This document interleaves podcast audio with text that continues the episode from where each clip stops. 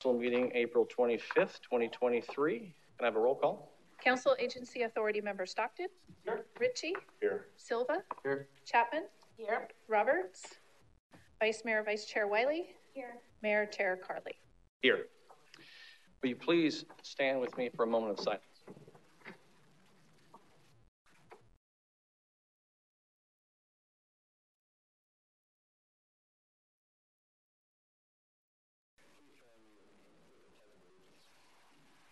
pledge allegiance to the flag of the United States of America and to the republic for which it stands, one nation, under God, indivisible, with liberty.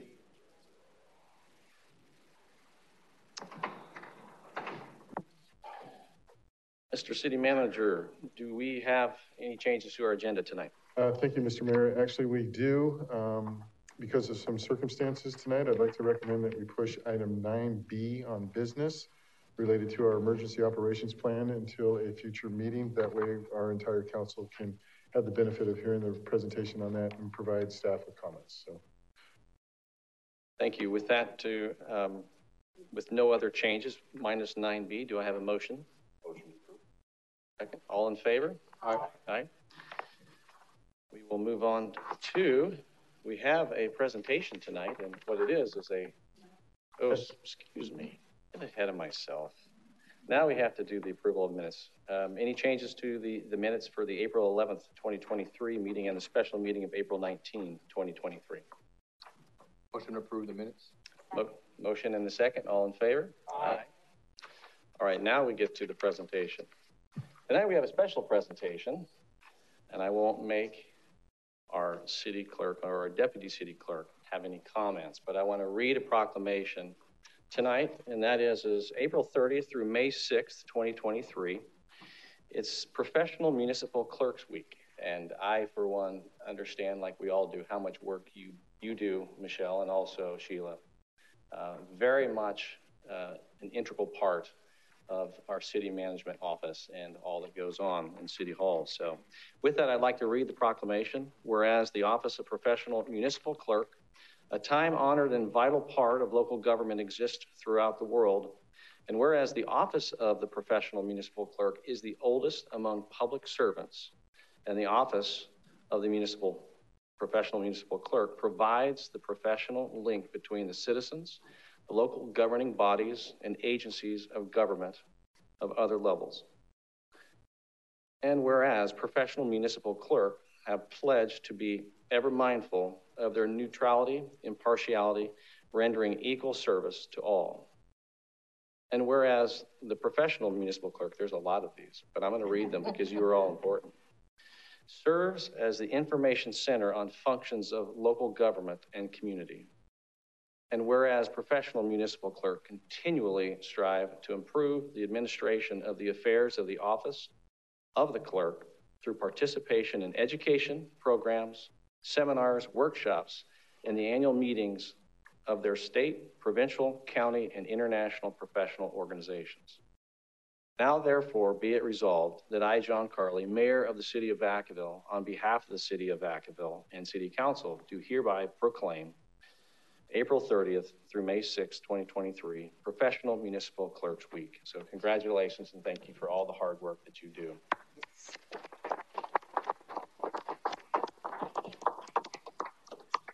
And you definitely take care of us.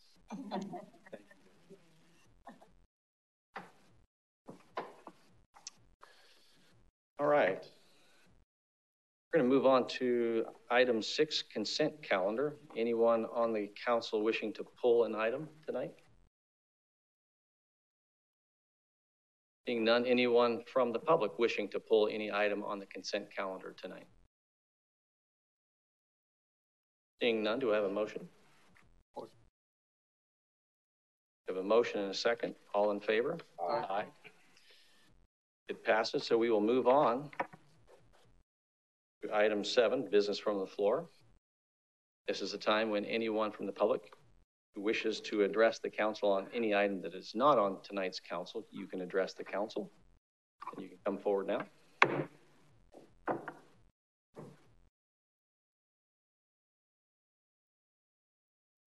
Mayor, Vice Mayor and council members. My name is Sean McMahon. I'm about a 30-year resident of Vacaville. I also have the privilege of serving on the Parks and Rec Commission for the last six years.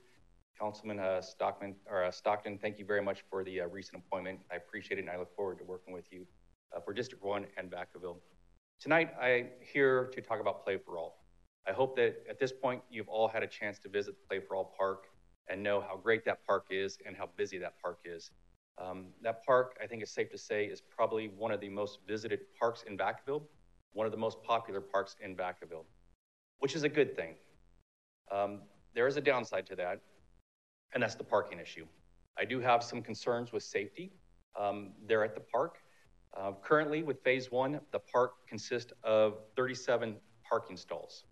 Phase two, which we're looking to um, start here soon, but funding is, is an issue. So phase two would include additional parking, which would make that up to 110 parking spots. So I think that that would resolve some of the parking issues out there at Play for All. Um, right now, we have people parking on both sides of Elmira, and uh, I know that um, most of you know how busy that street is right now.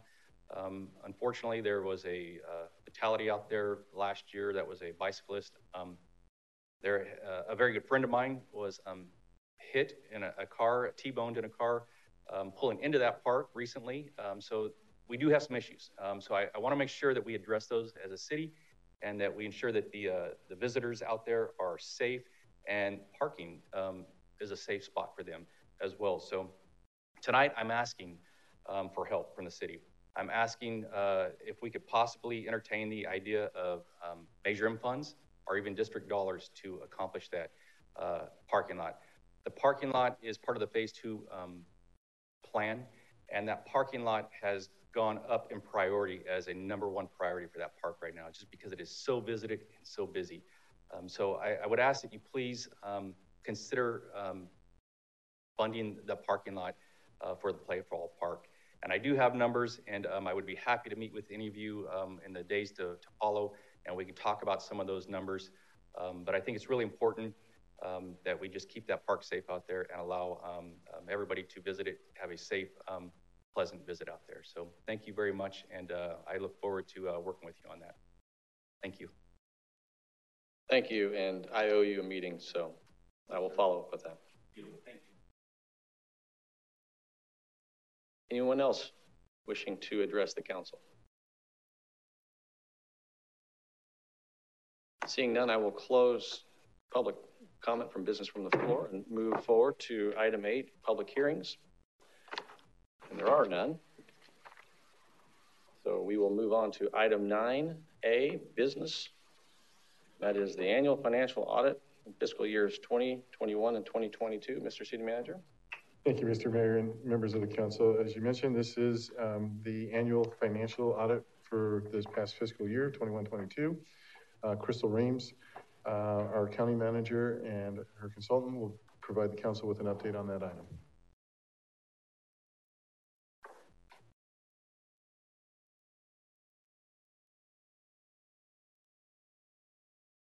Council, thank you. Um, as city manager mentioned, I'm Krista Reams, the accounting manager. Also here with me today is Brandon Young, CPA audit partner with our audit firm LSL. Um, the presentation tonight is an informational overview of the annual audit process performed by our third party independent auditor and the results of the city's fiscal year 2022 audit. LSL was contracted in 2020 for an annual audit services and financial statement preparation. We are now in our third year of this contract. Past two years, the city has elected to prepare the financial statements internally, which were also reviewed by LSL. I'll turn it over to Brandon. All right, thanks, Crystal. So um, before you, there's a, there's a PowerPoint. It's going to summarize the audit process overall, um, and then the audit, and then I'm happy to answer any questions that you all have. So uh, we can uh, so this, this slide summarizes kind of our responsibilities as the external auditors. Um, we're engaged to perform a financial audit, uh, meaning we're independent of the city, um, and we're uh, assisting in preparing and reviewing the, I should say ACFR, but um, the financial statements that are before you tonight. Um, what we're doing in our audit is we're testing the account balances, the numbers you see in that report. Uh, we're testing them through analytical procedures, confirmation procedures, testing checks, tests of details, um, really a lot of questions, a very uh, complex and comprehensive PBC list that we send the city to uh, get a lot of supporting documents.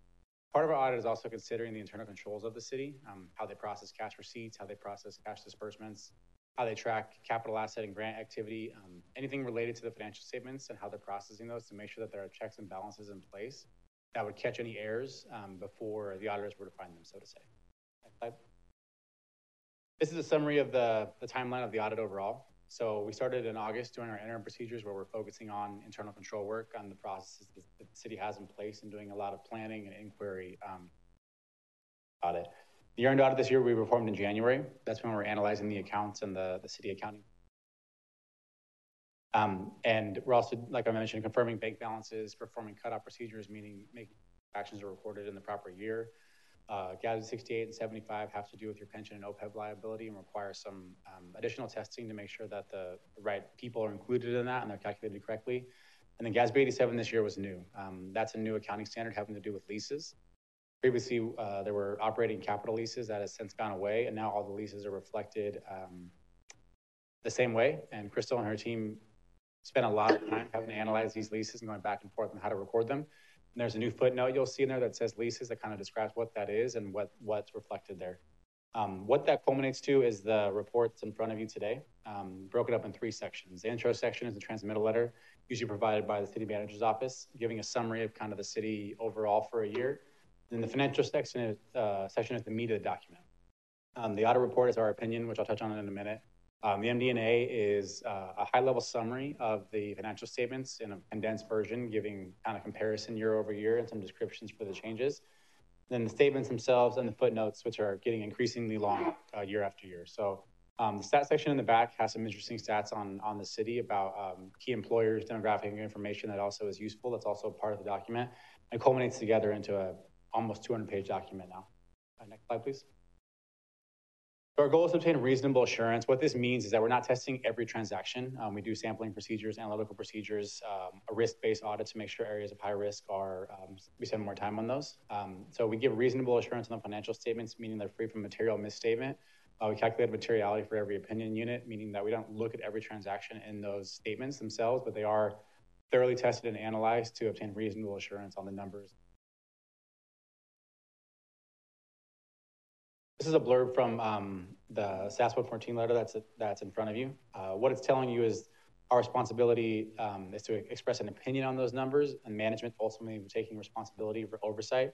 Crystal and her team have prepared, it, like she mentioned, in the last two years and really done a fantastic job um, preparing the reports in-house. A lot of our a lot of our agencies aren't able to do that, and we prepare it for them. Um, so it's it's a testament, I think, to the group.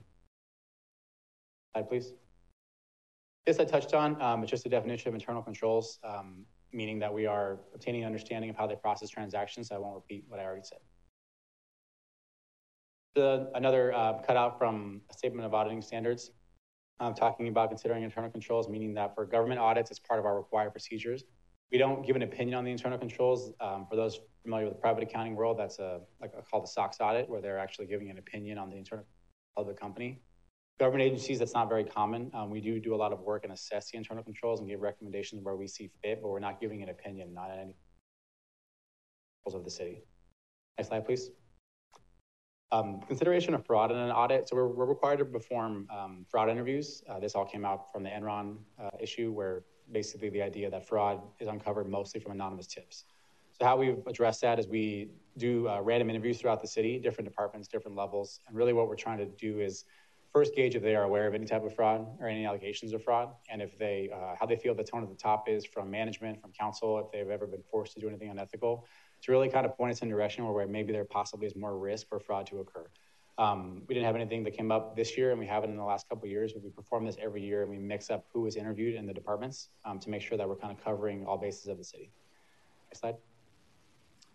So now the results of the audit, um, the opinion letter is part of the financial statements. The city received an unmodified opinion, which is what you want to receive. Anything other than an unmodified opinion means that we either couldn't gain comfort over a number, we weren't able to gain the information that we needed to test the number, uh, or we um, essentially had to disengage from the audit altogether because the city was not forthcoming. Uh, we've never had that with the city. Um, so the unmodified opinion is standard audit language, and it's, it's what you want to receive every year. The other two letters in the packet, which I are attachment two and three, um, one of them is the report on internal controls. Um, it's a SAS 115 letter, is also what it's called. So if there were any findings, any areas of weakness or deficiencies or audit adjustments we had to make during the course of the audit that the city missed something or there was an error, uh, there would be a, a, a finding in this letter. Last year, I think we did have one. This year, I'm happy to report that there were no items noted in the letter. So um, the issue we had last year didn't didn't reoccur, and they rectified it, and it's been resolved. Uh, the other letter is the audit communication letter, which I think is attachment two. This is kind of a summary letter overall of, of the audit results. Um, it, it, if there were any significant transactions that were out of the normal course of city business, we would disclose them here. Um, there wasn't anything this year, and there hasn't been. And then there's a, a, sentence talking about what I mentioned, GASB 87, which is the leases, letting you know that's new this year. Um, it does change how things are reported in the financial statements. And it also touches on pension and OPEB. What it's telling you is that these are estimates. They swing back and forth every year on for a variety of factors that uh, you really have no control over. It's the rate of return on investments from CalPERS, changes in assumptions for mortality rates, um, number of people involved in the plan. So every year we evaluate those numbers that CalPERS calculates and make sure that they're reflected in the financial statements accurately, but they do swing back and forth with um, not much anybody can do about it. Um, if there were ever any difficulties encountered during the audit or we, uh, management wasn't giving us information, um, couldn't agree on a transaction, or they were just completely unresponsive, it would be disclosed here. Uh, we've had the opposite of that with the city. They are very responsive. Crystal and her team are very quick to fulfill all of our requests. And um, this year we've, we've been working toward to catch up and get more timely. So I, am happy with the progress we've made. Um, something to point out for next year, um, a new accounting pronouncement is GASB 96. So similar to 87, GASB 96 has to do with any software subscription that the city has. Um, it will be another new line item on the financial statements essentially trying to reflect the amount that they pay year after year for software-based subscription, which is a lot potentially when you have a police department um, and accounting department, and project out how much they're kind of committed to over the course of the next um, however long the life of the agreements is. So it is another uh, time commitment for city staff, and there's a lot of agreements to go through. I think they're probably upwards of 30 or 40 already that they're trying to work with other departments they are trying to get ahead of it now since GASB 87 we've already gone through, so that at least we have an idea what it looks like, but it is another, um, probably just a capacity need to, to implement these accounting standards. Luckily, there's nothing coming down the pipe the next three years that is a massive time commitment for accounting standards, so they're giving us a little bit of a break, um, but this one will take some time. Um, last slide. So this is our goal for next year. Um, again, I say a goal because I think this has been our goal every year, uh, but we are working towards this goal to, to get this done by December. Um, considering the turnover that they've had in the department, I think what we were able to accomplish this year is really a success. Um, government is really struggling with staffing, as I'm sure you all know, and accounting more so than other departments. So I think um, Crystal at one point was doing the job of probably four people by herself. So to get it to this point, I think we've made a lot of progress and they worked very hard. So this is our goal for, for the 2023 timeline, and hopefully we can get close to achieving this. So um, that's my presentation, and any questions uh, you all have, I'm happy to answer. Thank you for the presentation. Uh, I do see, I'm sure there's going to be a few questions, but we'll start with Councilmember Silva. Talk with there too. Yeah, yeah. Uh, Thanks for the presentation. Uh, just quick, quickly, um, you mentioned that uh, employees employees can uh, or highlight area concern of fraud. Is there a way for the public um, to, to highlight or report a reasonable area of fraud concern? Uh, yeah, so typically um, there are avenues, whether it's through um, audit committee members um, on the council, that we can, we usually meet for planning uh, before the audit starts with the audit committee um, and go over any areas of concern that they are aware of or have um, arisen. Uh, they usually don't contact the audit firm directly, but they usually can through the audit committee. Audit committee. And um, who's the, uh, how do they get in contact with the audit committee? That probably is a staff question. I am not exactly sure on the process of contacting the audit committee. We'll follow Ken, up on that. Ken can assist with that. Sorry, Ken. Hi. Good evening. So for the audit subcommittee, the members are the city uh, treasurer, Jay Yerkes, it's Councilmember Chapman, and then Councilmember Ritchie. And so as far as contacting them, they are the subcommittee members, and I believe their emails and phone number are actually on the city website. Thank you.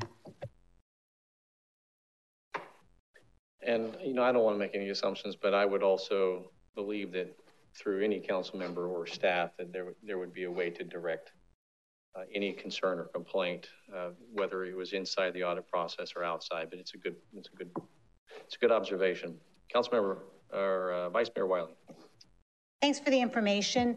Uh, just a couple questions about how you actually do the audit? Is a lot of it, like you don't have to be in Vacaville to do it, you do a lot of it uh, virtually, so to speak? And so where's your company actually located? Because I was interviewed and the person was not in Vacaville, so I just wondered how it, how it physically works.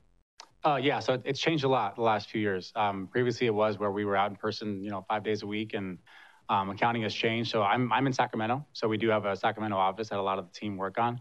Uh, but we do have employees now throughout the United States, and and the audit we do for Vacaville is exclusively remote. Um, I would say 90% of our clients are um, are remote. It hasn't changed our procedures at all, and some of it actually has streamlined. To be honest, um, we're able to do Zoom and Teams meetings and keep it as effective as we were.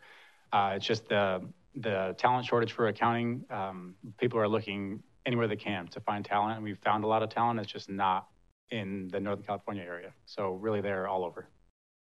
And if you can spend your time doing the audit rather than traveling back and forth, that makes a lot of sense as well. So how long have you been doing the audits for Vacaville? This, we just completed our third year. Um, so we started in fiscal year 2020, 2020, 2020. Okay, thank you. I don't see any current questions lights up here, so I'm going to open up to the public. Seeing no one from the public wanting to speak on this issue, I will close it. Uh, I don't, uh, there's, there's no action to take other than to receive it. So at this point, I would just say thank you. It's always good to get uh, a good report. And so I just want to say, um, I appreciate the fact that I know, uh, Ken, you and your staff work tirelessly and to make sure that not only are you running the, the budget, but you're also making sure that there's an audit behind it so that we can feel comfortable about it and also that the public can have trust in what we're doing. So thank you. All right, uh, item 9C, Mr. City Manager. Thank you, Mr. Mayor, Vice Mayor, members of the council. This is a continuation on the series that uh, staff has been bringing to the City Council related to um, discussions regarding housing in our community.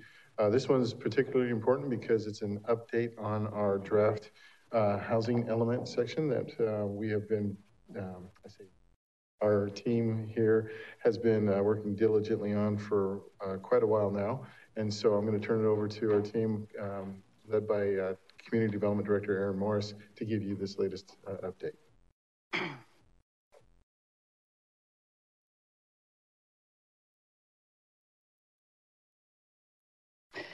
Thank you, Mayor Carli and members of council. Um, here I am again with the third part of a four-part series.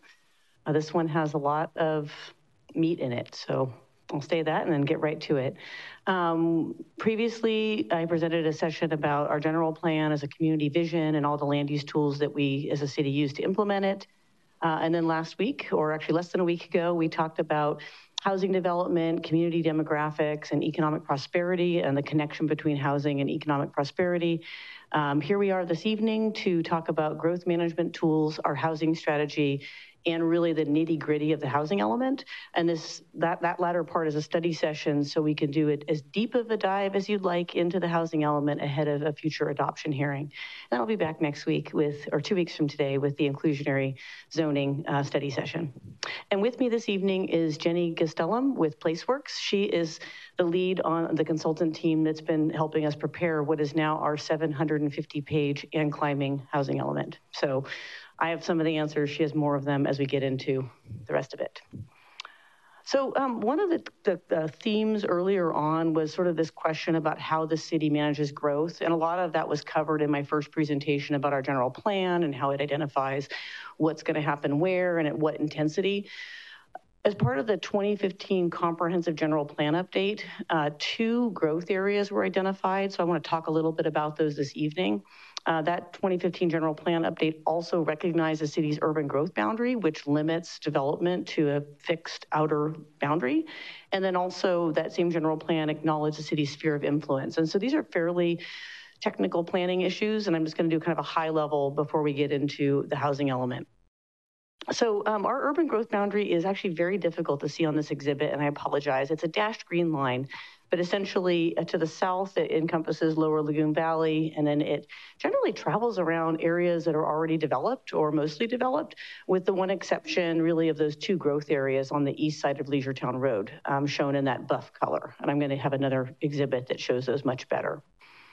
So the two growth areas, I can, well, much better, maybe an overstatement, somewhat better. Uh, the two growth areas, the east of Leisure Town uh, Road growth area is the one in the south part or the lower part of this exhibit. Uh, when the general plan was adopted, it encompasses 1,300 acres, and this includes 600 acres of land that is designated urban reserve. The other growth area, most of these, this council, except for two, um, we did a presentation about it last last year. The northeast growth area is 1,400 acres up in the very northeast corner of the city, and that includes approximately 90 acres of urban reserve land.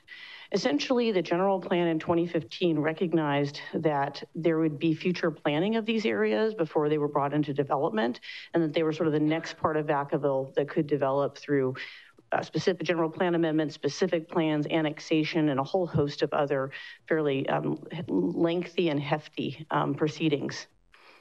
Um, so the urban reserve lately has actually gotten a lot of interest from the development community and to a certain extent from the public. And before I do this slide, I want to go back. So if you look at the, I wish I could use the pointer, but I'm still not, I'm still learning that. if you look at the, um, the Eastern Leisure Town growth area, the urban reserve properties are at the very bottom, um, below Roberts Ranch, um, bottom uh, right-hand corner of that, or bottom of the column. And then we have the farm at Alamo Creek. That was urban reserve, and that was brought into the city. And the piece behind it, the fields at Alamo Creek, is a pending project in the urban reserve. Uh, just a little bit to the north, those two sort of hatch stripy polygons, those are urban reserve properties that have not yet had any development proposals. And then the city just received a proposal for the Raisins development, and that's that um, purple hatch at the top of the East of Leisure Town growth area that will be coming to the council for further discussion. I think the point I'm making is there's a lot of interest in the urban reserve um, and in that in this particular part of the urban reserve. So the urban reserve evaluation process, it was last June actually that the council received a presentation on this. It's been a little while. Um, our municipal code sets forth a three-part process for the city council to decide whether to unlock the urban reserve, what you're trying to accomplish there, um, et cetera. So the first step is pre preparation of a development inventory and land need forecast. Um, we did prepare a draft last year and are working on bringing an updated draft back to the Planning Commission and Council. Once the city is, council is satisfied that we're projecting housing need, uh, basically to the council's satisfaction, if there's a need for this urban reserve land, then we would proceed to part two and look at whether or not any of this urban reserve land would be helpful to developing that needed housing. And then the third step is actually the procedural part where then it would actually be full general plan amendment process, specific plan, development agreement, annexation, and a whole bunch of other um, fairly large government actions. So um, last summer, um, we presented, um, it was a very brief presentation. I presented our report, our initial report to this council uh, minus two. Um, after that, and I, we asked for council direction and got it, we wanted to meet with the public, talk to property owners and developers, get feedback on the actual inventory because um, it's, was a, it's a pretty big and, and um, substantial document. So we did that, got a lot of feedback, and we are anticipating bringing the revised draft report to the Planning Commission for a study session this summer and then to the council after that, um, just to give you guys that update. Another tool that's in our growth management strategy in our general plan is our plan growth ordinance, and this was adopted in 1991, um, last revised in 2000. Um, this is the one I think I mentioned last last presentation that actually conflicts with with state law at this time, and so this is a tool that ultimately every year there was a certain amount of residential building permits that were allocated. And so the idea was new building permits couldn't exceed the allocation. In practice, there was never really a challenge with the number of allocations and the number of permits that were trying to be um, implemented. But in any case, um, we have a program in our new housing element that requires that we suspend this ordinance through January 1st of 2034. So this will not be a tool that we'll be using in the time ahead. So at this point in my presentation, um, I really do not want to spend a lot of time on the housing strategy, but with the slides I have that I'm going to clip through fairly briefly, I want to make the point that this council um, adopted a housing strategy, set forth goals through an independent process from the housing element. It turns out that a lot of the goals of the housing strategy totally synergize with what we have to do in our housing element. Um, but in essence, we have, I'm just gonna go through the goals. There's a goal in our local plan to encourage a diversity of housing choices, to address barriers to needed housing production, Uh, goal three is to create new, in, new initiatives and programs that support the development of housing. And this includes, interestingly, strategy 3.5, which is looking at creating a local funding source to assist in housing development. That's something we might be talking about with our inclusionary zoning presentation. Um, and so those are the those are the, the key three goals that um, we have actually made sure are fully integrated into the housing element that I'm about to present. So um, if, if, the council will recall, um, we were back, we were here in October of last year with a study session on the housing element. Um, the housing element has changed since that time. Uh, we resubmitted it based on state comments um, uh, to HCD for a second round of review. We resubmitted for a third round of review, and then we ended up turning in final, final changes um, as part of getting to where we are with the housing element. So this tonight's presentation focuses on two components. Um, the programs that are new to Vacaville or are changing that we're gonna be required to implement, specifically some programs that will be coming to this council um, in June for approval because they're part of what we're going to do as part of adopting the housing element.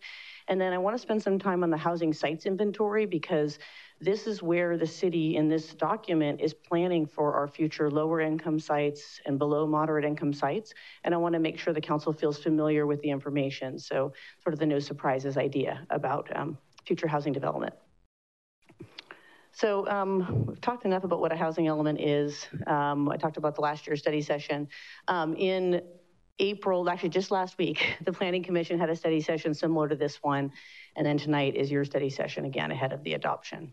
So our housing element, it is, as I said, more than 750 pages. Thank you, PlaceWorks and HCD and all the work that we went into it. But it has basically six major components. There's a housing needs assessment, there's a fair housing assessment. There's the goals, policies, and programs. We're gonna talk about programs tonight. The inventory is like the bedrock of our housing planning for our city. And then it also includes a constraints analysis and an evaluation of past performance. Again, I'm gonna focus on programs and the sites inventory, but I want you to know that there really are six major components to this, um, this thing. So at the heart of our planning for housing is our assigned regional housing needs allocation. And that number of units that we are required to plan for as a city is 2,595.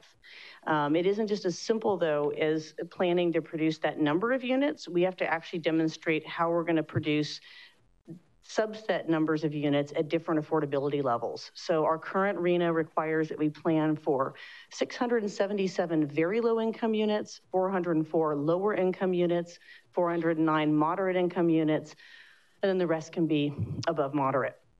So as we get into the sites, what we're really trying to achieve are the very low income and lower income units because those are the hardest to plan for. And to a certain extent, we're also looking for sites that could be good for producing those moderate income units because, those are also sometimes challenging. Uh, Vacaville has historically not had a problem producing above moderate income housing units. I'm gonna skip that one for now and that one. I want to get to the sites inventory.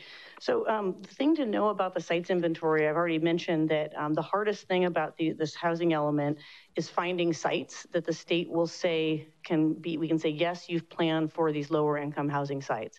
And when it comes to our lower income housing sites that we have to demonstrate we've planned for, we can count pipeline projects. So that's approved affordable housing projects like Oak Grove, and Allison Apartments. Those are considered part of how we're gonna meet our RHNA for the next cycle. We can count vacant sites that could possibly produce these units. And so we've really looked all over the city for vacant sites um, specifically to include in our plan. Uh, we can include, include commercial sites. Uh, commercial sites under uh, current housing law and our current law can develop into housing, and we can say this site could produce a certain number of units. So we've again scoured the city looking for commercial sites that might be able to produce housing units. We can also count underutilized sites. And these are, um, actually, they're very specific sites. I'm gonna go through those. They're actually depicted in red, so they'll leap off the map to you. And then we can also count ADUs. If we know we're gonna have a certain number of ADUs based on our track record, we can say that's gonna be part of how we meet our requirements. So this is the fun part of the presentation where um, I'm gonna go through the sites. Um, there's a lot of them. Um, the main thing I guess that I want the council to know is that in many cases, the, the general plan and zoning for this site is not changing. It's just basically being acknowledged in this housing element. But there is a table in the housing element that articulates the city's assumptions about how many low income or moderate income units we're going to get from this site if it would develop. I think the other caveat to that is that nothing requires a private person to develop their site. So we have to plan for it, we have to allow for it, we have to count all these sites and figure out how, how we can come up with our, our, uh, our requirement. But if I'm talking about a site that you're familiar with and you were to know, for example, that you have an unwilling seller and they plan on being there forever, there's nothing about this housing element that forces them to do anything. It, it is in that way a planning exercise. So um, slide one of nine, some of these have more sites than others. I'm gonna start with the southeast corner of Vaca Valley Parkway and Allison Drive. These are the ones on the left, sorry, not on the left. This, these are the ones. I'm gonna start with sites 60, 61, oh, it is 5960, it's the one over on the left-hand side of the screen. So this site is currently in the general plan designated for commercial office and is proposed to be redesignated to residential high density. It's a 20 acre site and we believe this site could produce 520 low income housing units. I'm going to go to the next site, which is site 63, 62, and 64, and they are over near Quinn Road and Leisure Town Road, uh, just right to the left of that 80 um, icon. Uh, these are sites that are currently general uh, commercial highway. They would be general plan changed to uh, residential high density, and this 3.2 acre site could and could possibly produce 98 low income units. Um, now we're going to go to Orange Drive. We have two different kinds of Orange Drive sites, Orange Drive North and Orange Drive South. So it's that little red wedge on the bottom right of this particular uh, slide. Uh, this is called Orange Drive North, and this is the site where there's a new car wash building. Um, and the rest of the site would be designated to residential high density. And we don't have a number of units we think will come out of it, but based on the size of the site, it could generate some housing for, for our city. The Orange Drive South sites, which are all those green sites below the red polygon, that would be changed from commercial highway to residential high density. As a five acre site, it could produce 117 low and nine moderate income units.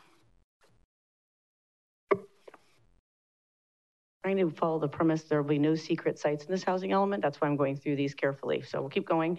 Um, and questions are. Excuse me, I'm going to interrupt. Of course. Because there, we could get so far down. I just want to What's the density? I know you were talking Oh, about. residential high density is 20.1 to 30 units per acre. Thank you. And that's, thank you for that question. I'm going to talk about that in another slide when we talk about how we're moving that to the 30 unit uh, maximum, but thank you. Any other questions as I go into two of nine? One quick question, because you said, oh, this would require a change to this, and this would require a change. I mean, would all those be general plan changes, which are very difficult to make? The general plan changes I'm presenting tonight are all going to come to the council in a package with the housing element in June. Um, these first slides turns out to be the part we're doing a lot of changes. There are a lot of sites where there are no proposed changes, but in, at your June meeting, you will receive the housing element recommended for adoption, and you'll receive all of the companion general plan and zoning changes that implement what the housing element says we're gonna do as one package. But would they be like streamlined changes? Because what I've heard is how hard it is to change the general plan. The council can change the general plan when the council wants to change the general plan. And our housing element, if you adopt it, it is required that you also adopt concurrent general plan changes so that the housing element can be implemented. Okay. Two of nine. So um, sites, one, this, there's a bunch of sites in green. Um, actually most of the sites on the, to the north of this particular, north of Monte Vista, sites 1, 20, 21, 22, 25, and 26. These are all sites with some topography, they're hilly, um, they're designated for residential estate, which is a very low density designation, and they're not proposed to change, and it's presumed that they will um, develop it above moderate. Oh, how nice. Thank you, uh, Director Matsumiya. You are definitely owe you something there. Um, so that's sites one, sites 20, site 21, site 22, site 25, and site 26. These are all residential estate, three units to the acre, not going to change, um, not assuming to produce any low income housing there. Site two, which is at the corner of Monte Vista and Orchard, um, currently, the general plan designates it for commercial office. It would change to residential high density, uh, 20.1 to 30 units per acre, and it's expected to produce 24 low income units. Uh, sites 27, 28, 29, and 30 are all in the Markham area. And I have a separate slide on this because there's um, some additional detail on this one. But these sites um, would be designated and would ultimately could produce, um, let's see, 16 moderate income units and 20 low income units if developed. And then we have sites eight, nine, and 10. This is this red, um, red site here. This is actually where the furniture store is on Monte Vista and the former CVS site. So again, this is one where, you know, that site could stay as it is forever, but if someone wants to develop it based on its size, it could produce 73 to 260 housing units, of which we're presuming that seven could be low income, 21 could be moderate income, and five could be above moderate income. So it's really an opportunity to get a variety of housing affordability levels and get quite a bit of housing uh, should that site convert from its current um, condition. Okay, three of nine. So site 11 is the currently the Glenbrook Shopping Center. And this is one of those sites that's considered underutilized. It has development on it, but there's potential for more development. It was designated mixed use in 2015. Um, its density range is 10 to 40 dwelling units per acre, no change to that. It's anticipated to produce eight low, low income units, 11 moderate income units, and seven above moderate income units. Okay, and then we go to sites 81 and 82, and this is over here again on East Monte Vista, just a little bit north of the 700 Park site, which is that approved downtown housing project. Uh, this is near Depot. This site, um, in the specific plan, the density range is 18 to 65 dwelling units per acre, and it could produce, uh, let's see, 13 moderate income units according to our calculations, and then 41, 42, and 43, which are also in the downtown area, are anticipated to produce 17 moderate income units. Now we're going to go over to Boyd Street, which is sites 44 and 45. Well, they can't both be on Boyd, but near Boyd Street. Uh, these sites also no general plan change, also set, uh, the stage was set by the downtown specific plan, and cumulatively they're expected to produce 11 moderate income units. Uh, now we're going to go to one of the quick quacks. There's a couple in my presentation. So 51 and 52 uh, down here um, on Davis Street. Um, these two sites combined are anticipated to be able to produce 17 low-income units. And then site 49 is my last one on this slide. This is where Meeks Hardware is on Hume Way. And there's a site right next to that. And that site um, could possibly produce 16 low-income units. Onward. Okay, so now we're gonna go to site 29. It's really small, it's right here. Um, and this one is on Callan Street. Uh, this site is currently designated general commercial, and this is a case where, again, the housing law says you can put housing on general commercial sites, so we're not changing the general plan or not proposing to, but that site could generate 13 low-income units. Uh, site 37 is over on the east side of Browns Valley Parkway on East Monte Vista, another general commercial site, no general plan change, possibly 24 low-income units. Um, site 47 actually is an interesting shaped site. Is it this 46 actually? This big one here, this is actually right near the Travis Credit Union. It's a remainder property. Uh, it's a pretty large site. We anticipate it could produce 115 low income units. And then we'll go to 47 and 48 on Elmira Road. These are little sites in Elmira um, and Aegean Way.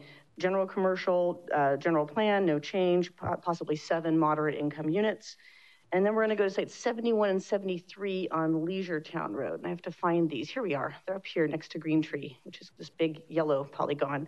Um, so that's the Leisure Town apartment site. And there's no general plan change proposed except that the maximum density would go up, as I'll explain in a moment. Uh, that site could produce 102 low income units. Um, site 72 is a really small site in the same neighborhood that's currently designated for neighborhood commercial. That one we think at maximum five moderate income units. And then lastly, for this slide, we've got site 74, which is here. It's a small site on Nut Tree Court. Um, commercially, commercial office is its designation, no change, and we think it could produce seven low-income units. Okay, on to five of nine. There are a bunch of sites on Butcher Road, so I'll start with sites 12, 13, and 14.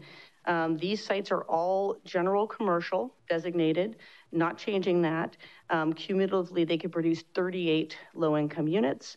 Uh, site 15 is actually the site of the Palms project. And so we're counting on it to produce 36 moderate income units. Um, sites 16, 17, and 18 are still in the Butcher Road area. This, these sites have the same general commercial, um, general plan designation, and they could produce nine low income and 12 moderate income housing units. And the last site on this slide is site 19 on Alamo. Um, this is a commercial general site, um, 1241 Alamo, and we anticipate it could produce 19 low income housing units. Okay, six of nine. So um, 49 Meek, 49, the site 49 I talked about on one of the previous slides, that was the one on, near on Hume. So we'll go to 50. Site 50 is this very long site next to the cemetery, former SID headquarters. It's designated residential low density, and we're not proposing to increase that. We actually looked at that site, but due to its topography and its width, it just didn't seem viable to nudge it up in terms of density.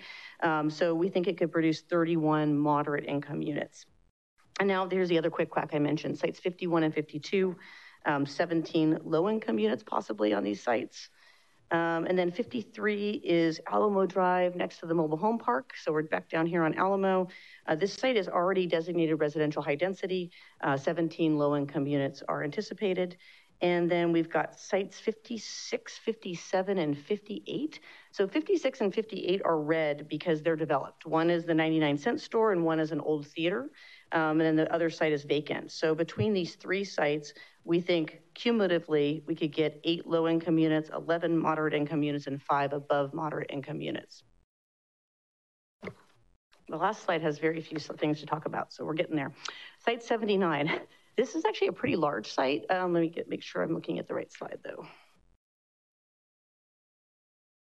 Site 79, Site 79, this is a large site. This is actually just south of the Ranch Hotel on Rivera Road. Um, and this site is currently in the general plan business park. So redesignating it to residential high density, uh, the range of 20.1 to 30 units per acre, we think we could get 230 um, above moderate income units and probably another 230 moderate income units um, in, as part of one project. And then these were actually covered, except for, of course, the yellow, the yellow sites, which are either pending or approved projects. So that was the sites inventory. I know that was a lot of information. This is all in the housing element. If you can get into the 750 pages and find table 4, 4-5, it's all there. I was trying to bring it together for the council so you'd have a tour of it without necessarily um, doing, spending as much time with that table as me and my staff have, have done over the last year. So um, the next section of my presentation talks about very briefly affirmatively furthering fair housing, and then I'm just gonna talk about our housing programs and highlight a few for the council. So the thrust behind this entire new housing law and what's really come into our housing element is a focus on affirmatively furthering fair housing. And the state views that as promoting housing supply, choices, and affordability at different levels removing barriers for uh, that limit people to be able to move to neighborhoods where they want to live so that people are not just living in one area because that's the income they have. They don't have opportunity. Uh, looking at ways to conserve and actually improve existing neighborhoods. And then also um, there's a there's a lot of rigor these days around preventing the displacements of existing residents from their homes and communities particularly as areas are developing and transforming. Oftentimes that ends up pushing people out. So we have policies that address that um, and luckily, we're not going to talk about all 40 housing programs, but our current housing element has 40 housing programs. Approximately 25% of them are continuing. We've had them for the last eight years, maybe longer, not changing them, just keeping going. Uh, about 50% of them are continuing, but they've been changed. Things have been added, things have been become more detailed, there's more dates, more commitment, and then about 25% or 10 of these are new programs. And actually of all of these, about 17 of them touch on the theme of affirmatively furthering fair housing. So it's a it's quite a suite of programs. So earlier, um, in response to a question from Vice, Vice Chair Wiley, I talked about some concurrent items that will be coming to council at the next council meeting where I will be here, actually the one in June, June 27th.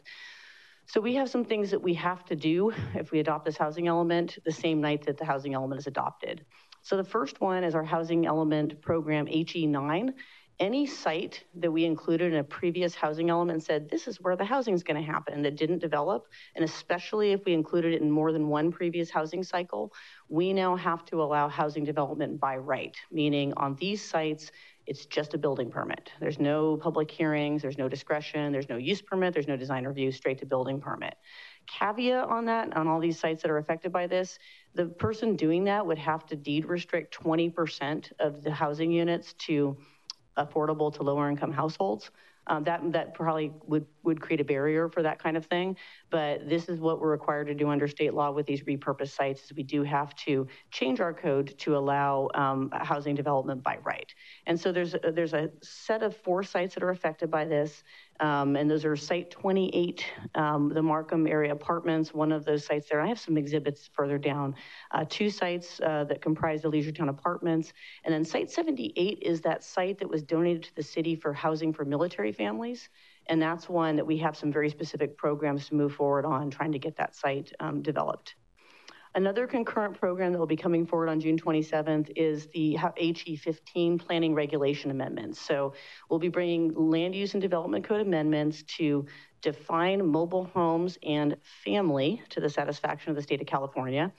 Uh, we have to allow certain land uses by right in, in specific zoning districts. We have to choose zoning districts where one could build an emergency shelter, a large residential care facility, employee housing, a single SRO, single room occupancy, and a low barrier navigation center, not all on one site, but we have to find locations where these uses would be allowed through a ministerial building permit process. So that's gonna come to council in late June.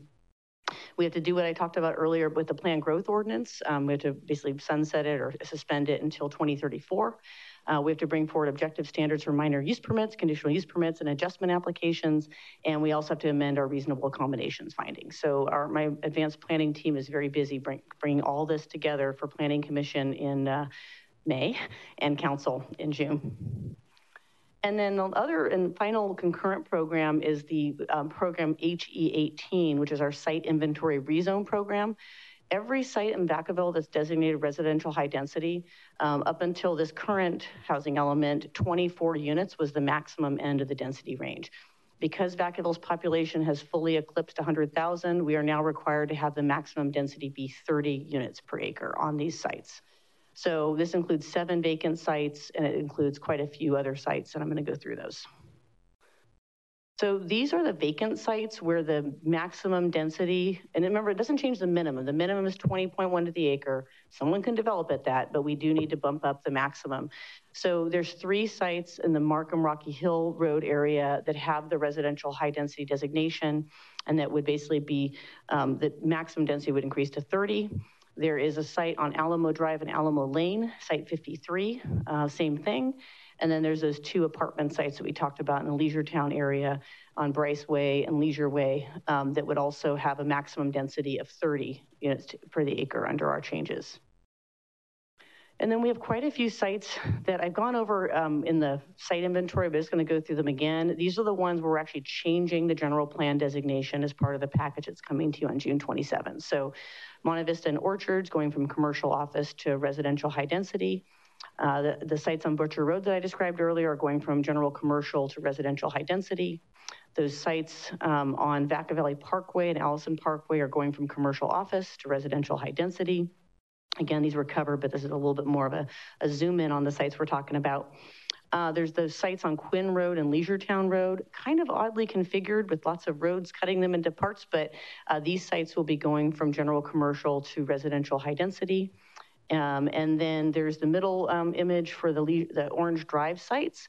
So both the north site and the south site would be going from commercial highway to residential high density. And then the site on the right is the military housing site.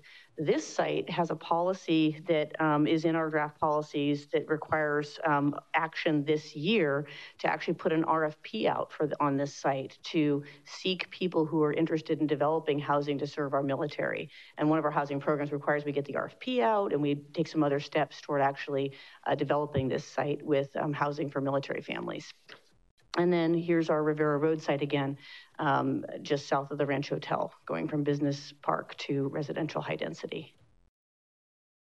I forgot, there's one more concurrent program. So actually it's convenient that on the night that the council will hopefully adopt the housing element, your adoption of the safety element and the environmental justice element satisfies housing program 40. So we adopt these two elements and that, that program has successfully been completed. And those will be coming to you on June 27th. So um, I'm not going to read all these, but um, over the first um, two, well, one and a half, two years of our housing element, if it gets adopted and we start working on it, we have like a ton of programs that we're expected to get done. And there's all kinds of details in the housing element, but all the programs on this slide are all have to be started and, and move forward and basically completed within the first basically year and a half that our new housing element is in effect. And this same, this, this is the next slide, same situation. All of these programs have to be completed to the level specified in the housing element by the year 2025 and these ones as well. I think the point I'm making with these slides is that our housing element has a ton of work for both the Housing and Community Services Department and the Community Development Department and the city, the council and the Planning Commission, because we have to bring forward a lot of housing initiatives to meet the requirements of our housing element. Um, there's one more slide of things we have to do in the next year and a half. Um, and then we get to the, the five. Uh, these five programs are ones that we're not, we do not need to do um, until starting around 2026 and through the closure of the current, the, the future eight-year cycle.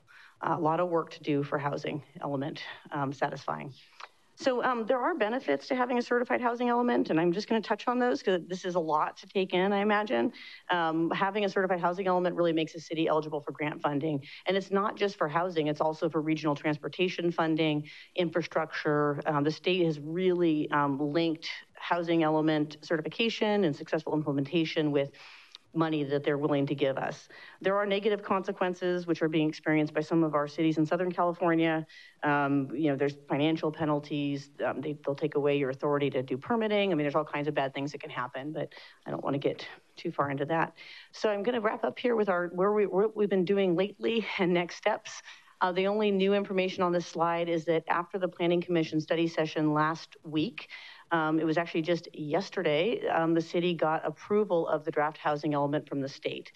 So that does not take away the council's authority to approve or deny the housing element, but if we brought you the housing element before the state was satisfied with it, there was a pretty good chance that we'd have to come back to you because they'd be making more changes. So we've gone through this iterative process, and as of yesterday, we have a letter saying that the state is satisfied that we've adequately planned for housing, we have adequate programs and policies, and essentially that we're in compliance with state law. So that was a big moment for our planning team. Um, I will be going to Planning Commission on May 16th with the housing element, the safety element, the environmental justice element, and all these companion general plan amendments and zone changes. And we'll be back here in council on June 27th. And then after the council takes action, we actually have to resubmit a bunch of stuff to the state. But at that point, it's just, a, it's more of a ministerial process to get our final, final. And at this point, I would be happy to take questions and comments, and some of them may be answered by Jenny. Thank you for that um, presentation. And to those in the audience and those watching, the sheer amount of work that's behind this is uh, incredible. I don't know how you keep up with it. When wanting to read close between 750 and 800 pages, and not even to mention all the other documents and revisions sure there's going, I already see some questions. I'm going to start with um, a question, but I'm not going to take up all my time because I have a bunch of them. Does suggest that you're going to need staff out of the general fund to have a person to manage this. Is that also part of this? We have staff in our advanced planning team, and one of their chief roles once the housing element is adopted is to actually be one of the key implementers. But to your point, that's something that um, Emily Cantu, our Housing Community Services Director, and I and our city manager have been, been thinking about because there's quite a bit of work um, in the time ahead over the next year and a half, essentially. Yeah, my, my first observation is I'm concerned that uh, there's a lot of things that say general fund, and there's a lot of things that uh, suggest that are there um, a lot of unfunded mandates that the state is requiring through education, communication, and all this. If you were to look at look at this, it appears as if there's a lot of work here, more than just that one person. There's a lot of work on staff, and has is there a thought, or has there been a thought to assess through this process the impact on the city of Vacaville, knowing that we have reached 100,000 and we're going to have a density change? Um, I believe that we need to make sure that we educate the public to say that there's some things that are no longer in our control. And it's it could be unpleasant for people who see some um, permit only and by right uh, housing that could occur where we don't have control. But I'll, I'll leave it at that. But I, I just had a, a thought that somehow in there, there, if there was a way to capture what this is really going to cost the city of Vacaville, worth the effort to track and document because we're asking people to take on all these elements. And it would be really good at some point to tell the state, um, it would be nice to have some funding for what you're expecting for this level. You're, you're declaring it an emergency across the entire state and in every community at, at the same time. There's a lot to this that I believe that if we truly were to capture, whether it was in, in time or actual cost, it would be more than just adding one person. So, uh, but thank you for the presentation, and I know that there's a lot of questions. I'm going to start with uh, Councilmember Silva. Uh, thank you for the presentation and all the work and the updates. um, so, uh, can you just just uh, please clarify the difference between the housing strategy and the housing element? The housing strategy um, is not required by state law. It's both an aspirational document, but it's also a document in which the city council and, and the city staff that worked on preparing it can really think about how to balance housing development with quality of life and how that relates to economic prosperity it doesn't have any it has it has goals and it has timeframes for implementing them but it doesn't have any teeth. I mean if the council gives it teeth it does have teeth and as staff we think we're going we're implementing it and focusing on it. The housing element has what they call quantified objectives and if you were getting looking at those 40 programs for example there's literally metrics that we're being measured against. And every year we report to the state on our progress in meeting those quantified objectives. So it just, the housing element has a lot more teeth and a lot more reporting responsibility because it's a state instrument. So council approved uh, funding for a neighborhood plan uh, for the Markham area. Where would that, where would that fit into the hierarchy of these documents? There are actually a lot of programs of the 40 that relate to affirmatively furthering fair housing, and some of that is improving quality of housing in our existing neighborhoods. So as we move forward as a city, and I, I, don't know exactly how your plan would fit in with this, but if you had a neighborhood improvement plan or a neighborhood plan, you, we as a city could look at, oh, how could this plan also achieve housing program X, Y, and how could we say, oh, this plan actually satisfies this requirement? So we would look for opportunities to do that. Um, a lot, some, several of the policies are about improving the quality of housing and neighborhoods. Um, okay, so then, um, so we talked, so, sorry. Uh, going to slide, so highlighting the, the Markham Avenue Rocky Hill intersection type area. I think it was slide 34. Um, so in there were, uh, were increased, so the, it's currently zoned high density. Is that, uh, I, I believe that's, if I recall. I know it wasn't present. I'm just trying to go from memory. Oh, I just, that was not what I wanted to do. Hang on one second. I'm getting more practice as I come to council every week uh, with these presentations. Let's see here. I want to go to Yeah, slide 34. Slide sorter. I'm going to go to 34 and not push from beginning.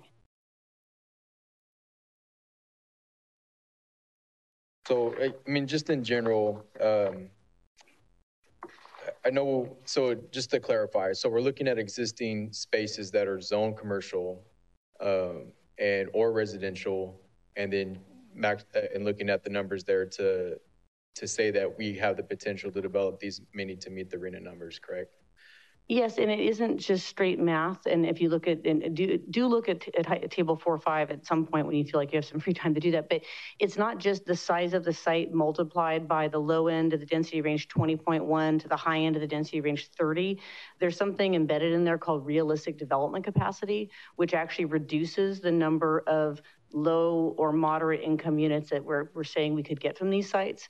And that's important because the state doesn't, um, doesn't trust just, oh, this site is 100 acres, you multiply it, you're going to get this much. So embedded in all these numbers I shared with the council is a realistic development capacity assumption. Okay. Um, and so, so like for this area that has predominantly um, many of our deed restricted low income units, uh, I'm curious how how does that meet the definition of the goals uh, laid out in I'm sorry, slide. I do appreciate these slides, by the way, a lot. Uh, I'm sorry.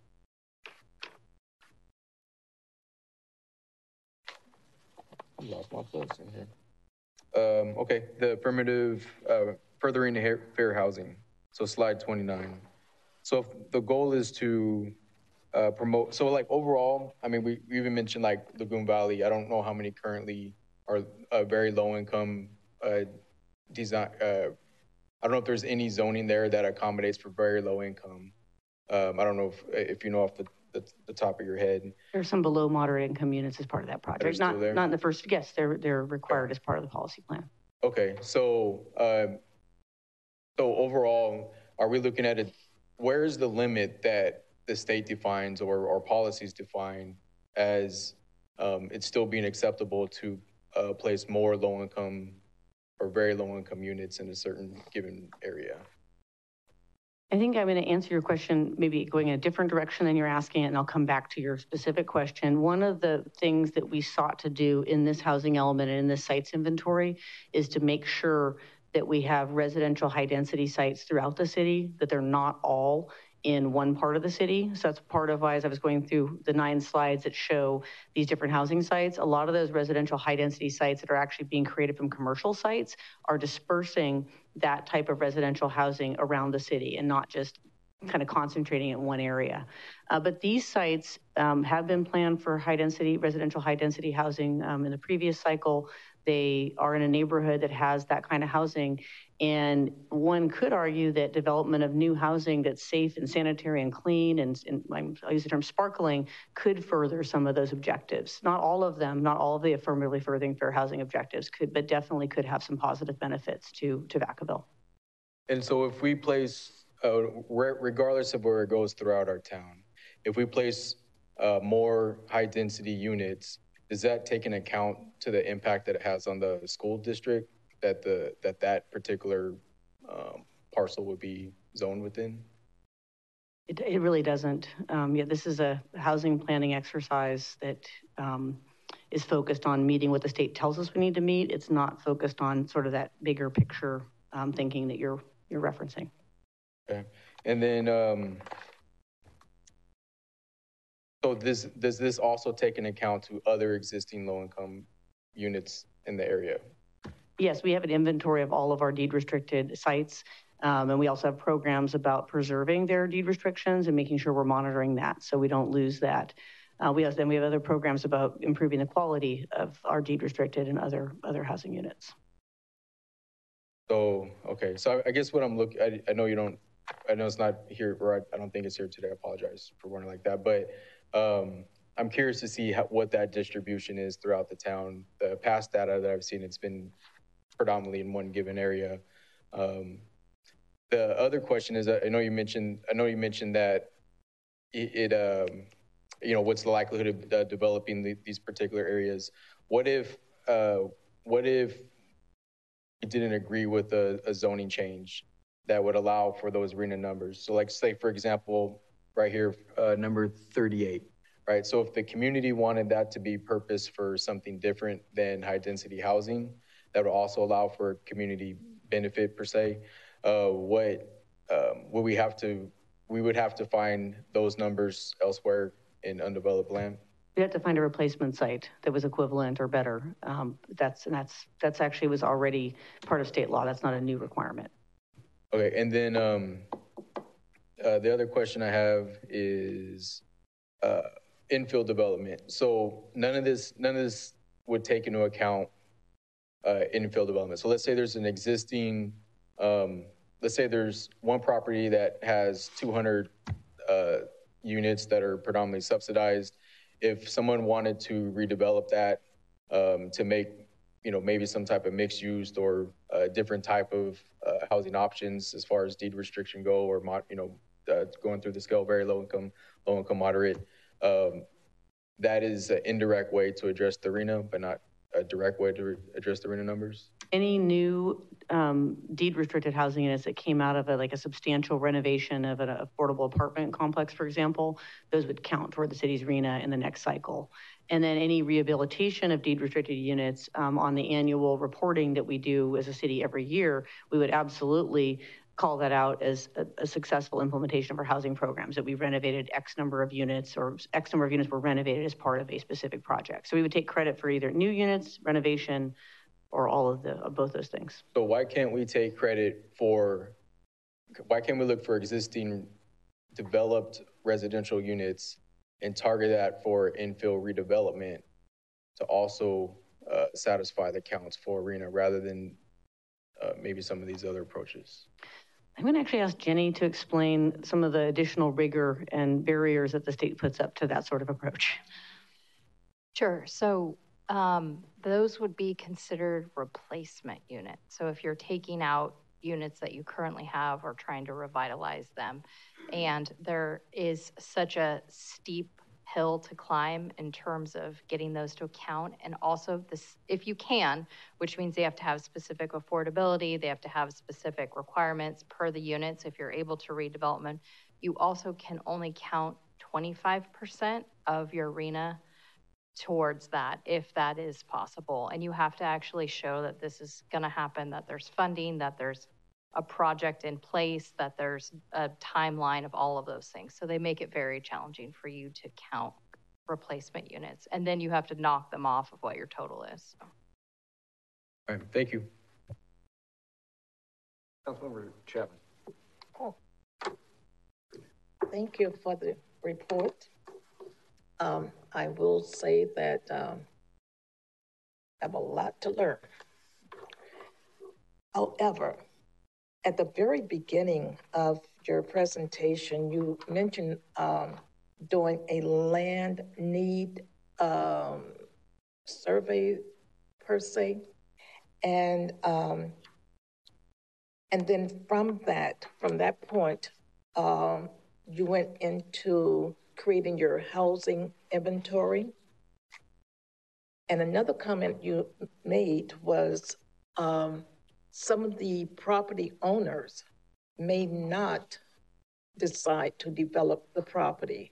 However, you have identified that as, as part of the uh, housing inventory that went on the report that went on to the state that's going to come back to us.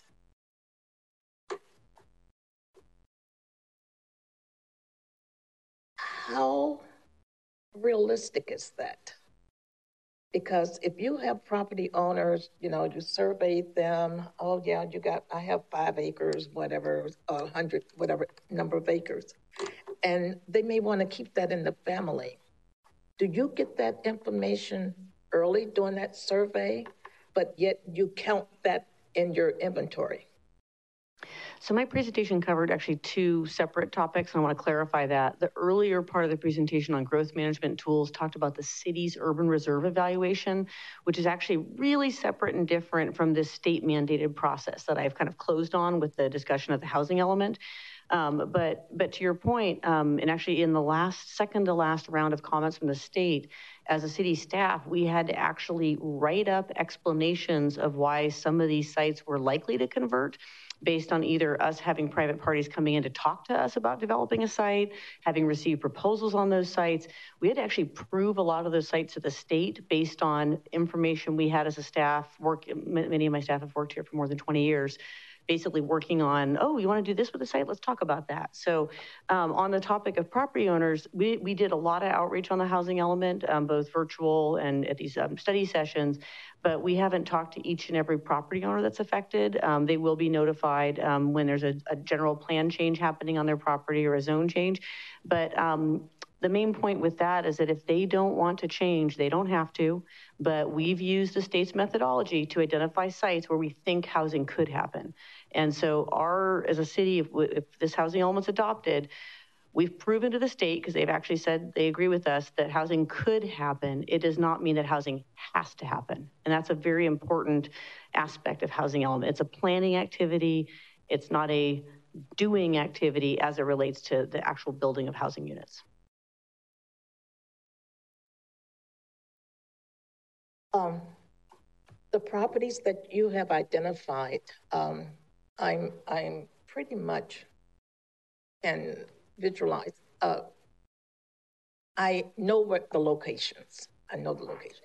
However, um, like in District 4, we don't need any more apartments. And when we're speaking of um, the low and the medium, you know, we're usually looking at apartments, correct? Not necessarily. We're, we're probably looking at some form of multifamily housing, um, and that could be, you know, townhouses or houses built for rent, um, which is a new uh, type of housing that's happening in our community. But a lot of the deed restricted affordable will be in the form of apartments because it's economical to build. And so if a site is really small, it's probably not lending itself to apartments. It's probably going to lend itself to a different development type. I think the other thing to point out both for District 4 and elsewhere is that a lot of times we, I've talked about these sites as a group because unless they're assembled into one, one property, they're not really viable to develop independently and, and to build you know, something that will actually achieve the housing. Thank you. Before I go to the Vice Mayor, for example, the properties that are on, uh, oh, Monte Vista, there's two vacant sites been there. I think the city, there's a lot of different opportunities where there could be mixed use commercial drive through. Not likely that you're going to just put a couple of apartments there, a couple of houses there, but for the purpose of the state's required exercise, you can use that to identify it. And so you're just going through the exercise. Am I, am I right with that? Um, that's correct. Um, it is though interesting that as, especially as land values go up and as people are building housing, there are some smaller type projects that can get built. And one of the best examples is probably one of the ones we're working on right now. It's like a sweat equity Habitat for Humanity.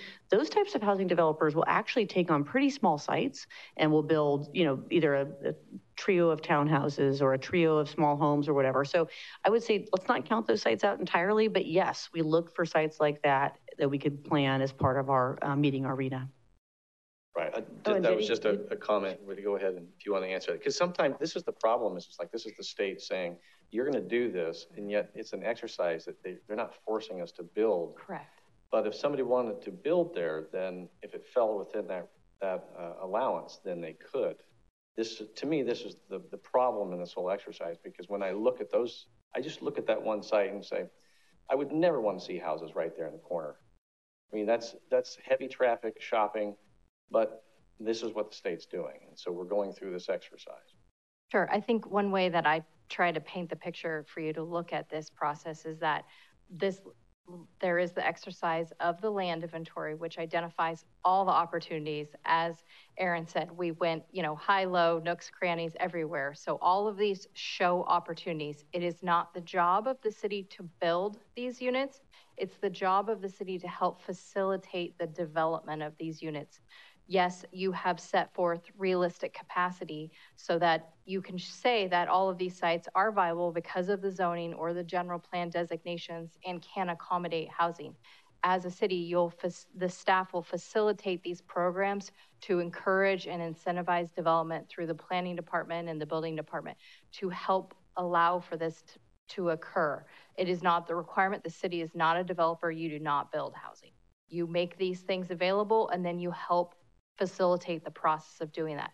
Also, we include more than enough sites in the land inventory so that if there's a really great project, something that may be on those sites that you might think might work better, that with this surplus, meaning we have more than enough sites to meet the RHNA, there's a little bit of flexibility that you can approve these great projects and make more people happy by doing them and not just saying, well, we only have 2,500 units, we have to meet, and you have to meet every single one of those numbers. And so this gives you a little bit more room and flexibility to be able to do good planning over the next eight year period. Thank you. Vice Mayor Wiley. Uh, thanks for the information. Before I get to my question, I'm going to follow up on that as well. So on slide 31, it was my understanding that you said, you know, we have these um, sites, Markham Avenue and Leisure Town and Vandentown homes that have been on the previous housing elements. And so then if they've listed for several times and they're not used, it becomes easier for the builders to build these without going through the whole steps. So is there a danger then in identifying all these things, as they were saying, as housing, and then if there is a commercial building or something else that wants to go in, it would be difficult for us to say, oh, well, here, this would be great on that corner of Markham, but now we can't do it because it's designated as housing. Is that a fair statement or not?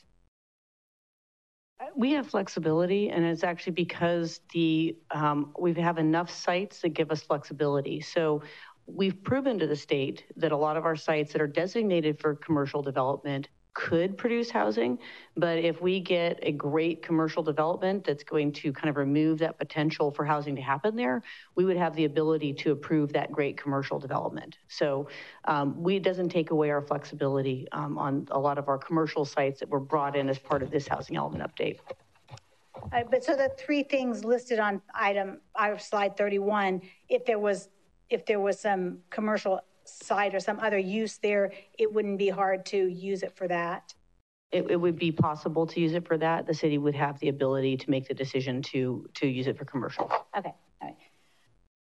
So I do feel like it's a good idea to use the vacant property rather than keep building, you know, on the outskirts of town because we're, you know, have a whole lot in District Six, but, um, I, so the vacant property is good. You did mention the one property where the furniture store was. So aside from that property, are there commercial buildings or anything on the other ones that you identified or all? Yes? Yes. Okay. Uh, there was the one that has the old um, movie theater, the 99 cent store, another one that has sort of a kind of sparsely developed shopping center. So those sites are, are shown on the those the inventory slides in red because they're considered underutilized sites, meaning they have development on them, but we see potential for some housing on those sites. And doing something there would be different than, as Councilmember Silva said, taking down an old apartment and putting another apartment because we're not removing housing if we use those sites. Is that correct? Um, that site, um, in particular, the site um, where the furniture stores are, is designated for mixed use in the general plan. So it's kind of outside of the housing element. There's a requirement that when new development occurs, it needs to have a mixture of housing and commercial use. So that's because that general plan designation that's on that site is requiring that mixture of uses. We have a lot of sites that are currently commercial, designated for commercial, where they could be commercial or they could also add some housing, but they're not required to be mixed use like the uh, furniture store site is. I see. So the other sites are zone commercial. Correct. All right. So on um, slide 32, where you talked about following use by right, that was the same sort of thing that if we have sites, we have we need to identify someplace that we could put emergency shelters or residential care facilities or employee housing but there's no funding or anything for any of those things. Just here's where we could put it if someone wants to build it. Is that correct? We have to establish a zoning district where each of these uses is allowed with no use permit, so no discretionary review. And then within the diff, the 40 programs, and, and some of them talk about these things, there are also some additional steps we have to take. So it, there's usually, most of these have a package of things we're gonna do, but the first step is to change the zoning so that we have at least one zoning district where each of these uses is not discretionary. And that's what you were saying, not all in one spot either. Correct. So that you were going to distribute them around the place. And again, it doesn't have to be built. It's just that we have identified a Correct. place where it could be built. All right. And then on slide 30, where it talked about the 40 programs, the 40 housing programs, and it said 40, 25% of the housing programs are continuing without modification, 50 are with modifications, and 25 are new programs.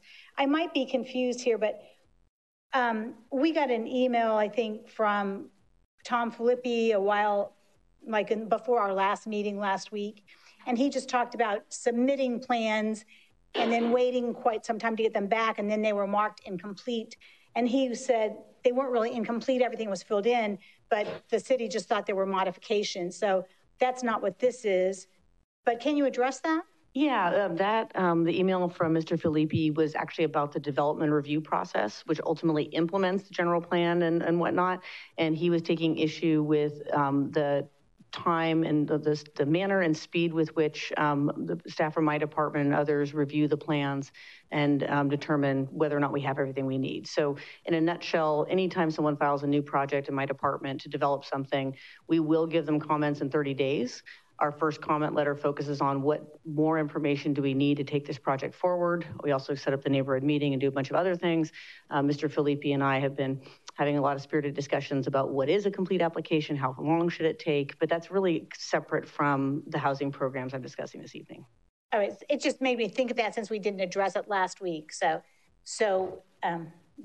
And then my next question on slide 33, where we talked about residential high density going from 24 to 30, since we're now over 100,000 people. Is that only on new projects going forward? Or because we have so many projects that are in the pipeline, but that are not done yet, does that affect anything in those lines? Approved projects do not need to comply with the general plan if it changes. They can, as long as they remain, have valid entitlements, they can build um, in accordance with what was approved.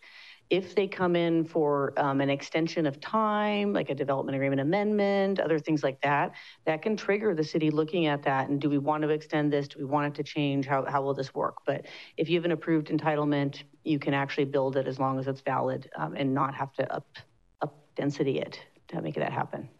All right, and then my, my last comment has to do with density as well. When we were flipping through those one of nine, two of nine, three of nine. You know, some of those numbers were on Vine Street area.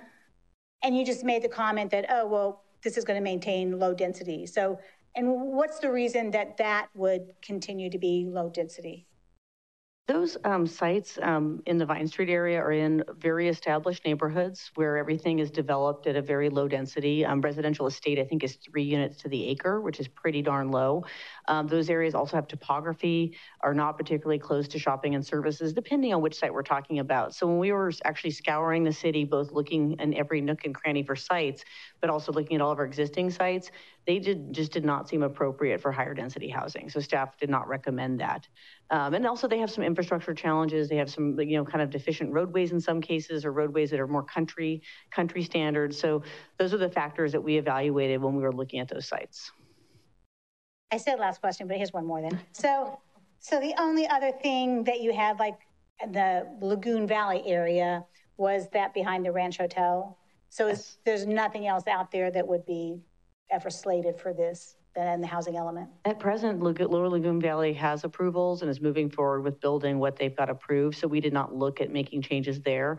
Um, introducing the site at the current business park designation to housing was really about trying to, thinking about the housing strategy and a lot of the council discussion about trying to put high density sites throughout the city. Uh, that site looked like a good way to do that. Okay, thank you. And uh, quick question. You mentioned that the planned growth ordinance is suspended until 2034. Can you just explain what that is and why? It's been suspended since March 10th of 2020. Um, and under our housing program, um, we'll be bringing council an item to resuspend it through 2034. Um, it, the Vacaville's plan growth ordinance is very similar to other cities' plan growth ordinances, which is this idea that um, the council decides, okay, every year we're going to have a certain number of housing units that can be built, and we're going to allocate that number of units to projects, and we're going to have staff, in particularly in the building division, which is one of mine here, monitor how many building permits are being issued, and we will not exceed the number of allocations on the annual basis. And then part of that is reporting. Every year or every half a year, we're going to receive a report from our staff about how we're not exceeding our allocations. So we had that ordinance. Um, we did track everything. It turned out, I don't think there was any year where there weren't enough allocations to cover the housing that was trying to be built in the building permit process. Taking away that ordinance, suspending it, complies with state law it's unclear to me what, if any, effect it really will have on on, on development. So it's suspended because of state law. Yes. But that law has a sunset then. Yes. Okay. All right. Councilmember Stockton. Yes, thank you for the presentation. I'm enjoying this series. I'm looking forward to the additional conversations that we have on everything that affects what we're talking about. Uh, are we going to talk about objective standards before July 1st when the new, some of these new, I think it's Senate Bill 6 and AB 2011 take effect? Or is that going to be part of the May 8th or 9th conversation, or when are we going to talk about that? Uh, thank you, um, Councilmember Stockton. I, I'm definitely aware there's an interest in this item. Uh, the city manager and I have not figured out exactly when to bring it to the council. Uh, but the good news is myself and two of our planning commissioners attended the league's planning commissioners conference and got a great training about objective standards, how to structure them, what they can do, what they can't do. So whenever we can find a time to bring this to the, the council, um, I'm happy to do that. Okay, I- I'm just very interested in it because it sounds like we've lost all control. I mean, even the property owners for that point, or the people who own the adjacent properties next to some of these properties. Um, until we have those objective standards, it's really hard for me to provide some sort of um, comfort for the people who are living and not knowing what's going to be next door to where they're raising their families. Um, it sounds to me like all the all the properties that have been identified today um, can all be are either already zoned high density or would the city would allow them to build them high density if the property owner chose to go that route. Um, would they be under the current law? And some of the you mentioned uh, in some of the slides, I, forgive me, I, I don't have it noted down. Would they be? I know they would not be prevented from building their high density project, but would they also be exempt from CFDs and some of the other things that the surrounding neighbors are having to pay? with the certified housing element and with um, even under current laws, the city retains a great deal of, not a great deal, we retain some control over those issues. We have policies and programs that require um, CFDs, landscape and lighting, landscape and lighting maintenance districts and other uh, mechanisms. Um, so I think that we still have a ability to get those things as part of development. Okay, and then my last question is related to objective standards. Can they be object, can objective standards be based upon surrounding zoning or um, populations or within a certain geographical area? I'm just, I'm just trying to figure out how these things work because I get a ton of questions about, you know, how can we protect the people who live next door to some of these SB 330 projects and other places? Um, I definitely would like to bring uh, the council a presentation on this. The main thing objective standards do is allow the city to have additional design controls to require maybe greater setbacks from um, property lines in the case maybe where you have like a residential adjacency or greater setbacks um, at, at higher levels when you are on certain kinds of streets. They don't, they're not really a tool for, they're not a tool for stopping housing, but they're a tool for shaping the form that housing takes because essentially we can craft objective standards that require people to build the form of the housing that we will find to be compatible with our neighborhood. So that's what this presentation I will eventually be bringing will yeah. go over is, is, how that tool can help us on the well, design side. I'm curious to know if it can be site specific, site specific or neighborhood specific, or if it has to just be objective to the city at, as a whole. I don't want to spoil the future presentation, but you can structure it at least three different ways according to the lovely person that did the presentation at the league conference. And I'd be happy to bring the council more information on that. I know that we're all going to want to see that. Um, I don't see any other lights. However, I will be opening up to the public. Real quick, though, uh, I saw something in that very, very thick document about um, some of the standards that might have to change. In one in particular was uh, parking that it would reduce it from one, one parking spot to 0.5 parking spot. how does that really fit into um, trying to help development and then not create other problems? I'm not sure how you're going to answer that one. Oh, thank you for the question, Mr. Mayor. And in one of the original drafts of the housing element, we had some sort of wishy-washy language about explore revising the city's parking requirements for studios. And that was one of the mandated edits we got is no, no, no, you can't just explore it, you have to do it. And so we didn't sign ourselves up for comprehensive parking reductions. We were able to propose reducing it for studios and the state found that to be acceptable. We do have another parking, another program that has us looking at all of our parking standards, but it's not one of the ones we have to do immediately. Going back to like how housing is built though, most people that build studios are not going to underpark them because if you're building a studio apartment and you're going to rent it to someone, they're going to have a car and they're not going to enjoy being told, okay, you get this half of the space and your neighbor gets the other. So in some ways, I, I really, my experience tells me that the private market has a greater regulatory factor on parking that gets provided than the state of California. I just saw that. I thought that was pretty strange because everyone seems to have some mode of transportation here. So, Councilmember Ritchie. Sorry, I, I was slow to the button. Um, oh, hi. okay. Thank you for the presentation. It, it was amazing, and I, I was really trying to take in my fellow council members and the mayor's comments um, pertaining to this. You know, as one thing, my notes kind of remain grab is the fair housing, the housing mix, and stratification of housing. Like, that's a hard task because we can have a lot of land around the city, but it's private, private property. If it doesn't pencil out, they, they won't have a motivation to, to kind of go forth and develop. So, in order to kind of create that housing mix around Vacaville, to have different densities, not just be um, kind of straddled in Councilman Silva's district or disproportionately in another district, is I think the only way forward is going to have to be to have a really unique way to either have a blend of multi kind of mixed use. So therefore, maybe a developer could look at um, different densities and to offset the lower units with the higher units with keeping some kind of net lease um, on the rental units below that would offset the ability to have the XYZ units at a lower cost without taking a hit because they're not going to build if they're going to lose. So they have to figure out how can we go forward. And a lot of cities are doing exactly that. I'm making these sub-city centers um, where the, the density is tight, so therefore the cost of build is achievable, but therefore they didn't have built-in amenities in close proximity because you can't all of a sudden cram people in this development. Say good luck getting groceries. So, like that is actually a strategy to help achieve the affordable housing and other cities are using. It's like I, that little area in like Leisure Town, you know, the low housing has stigmas, but really that is so vital in Leisure Town. As we see Green Tree and what's going forward, that small property, there's a high use for high density with the yards inside. They don't need that. Like, rather be in the community than have um, ha- have sorry, my voice. To have, have travel outside. Oh, it's better now. Travel outside, and I think the only way we're going to approach that is having that higher density.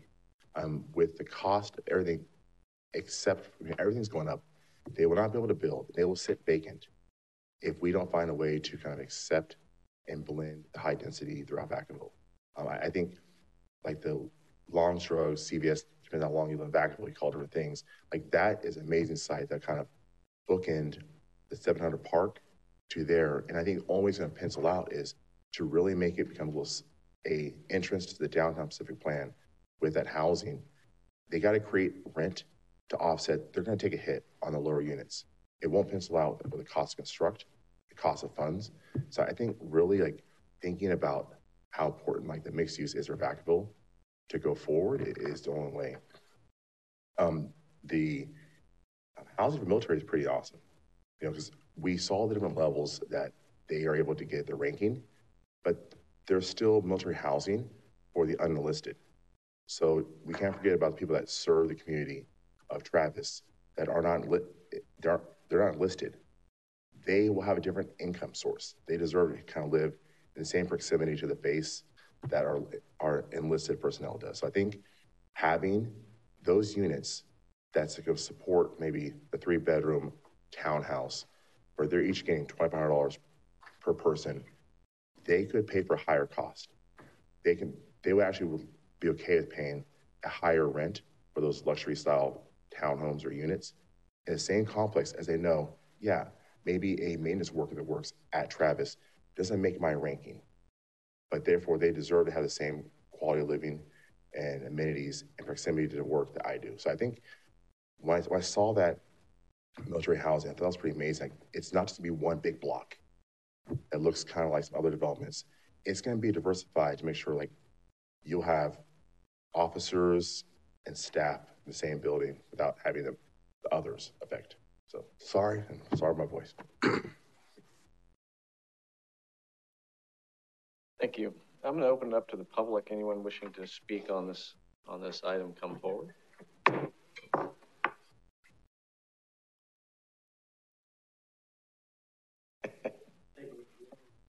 Yeah, I got to say, Vacaville continues to have impressive staff.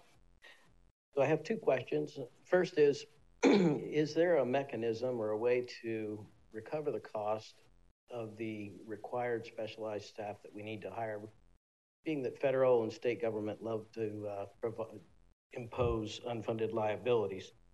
The second question I have is how do I read this report, the coding, that I understand that there will be senior housing that accommodates the peculiar needs of senior citizens for their environment and safety and transportation to realistic realistic transportation to the services they need. Thank you.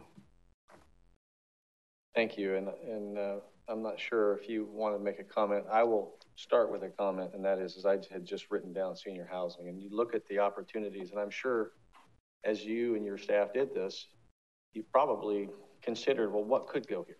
And, uh, I, and I saw some of those sites, and really just affords the opportunity element would occur. But the, the RHNA numbers aren't required for the city to meet punitively. They're required to show that we could achieve it. Uh, I'm going to just continue to open this up to the public if there was anyone else that wanted to speak. I think you rounded it out tonight, so thank you very much. Um, my first question with this is that it just seems like a lot of unfunded mandates. And it'd be really good to see what, what kind of pressures that's to put on staff through this. It'd be good exercise.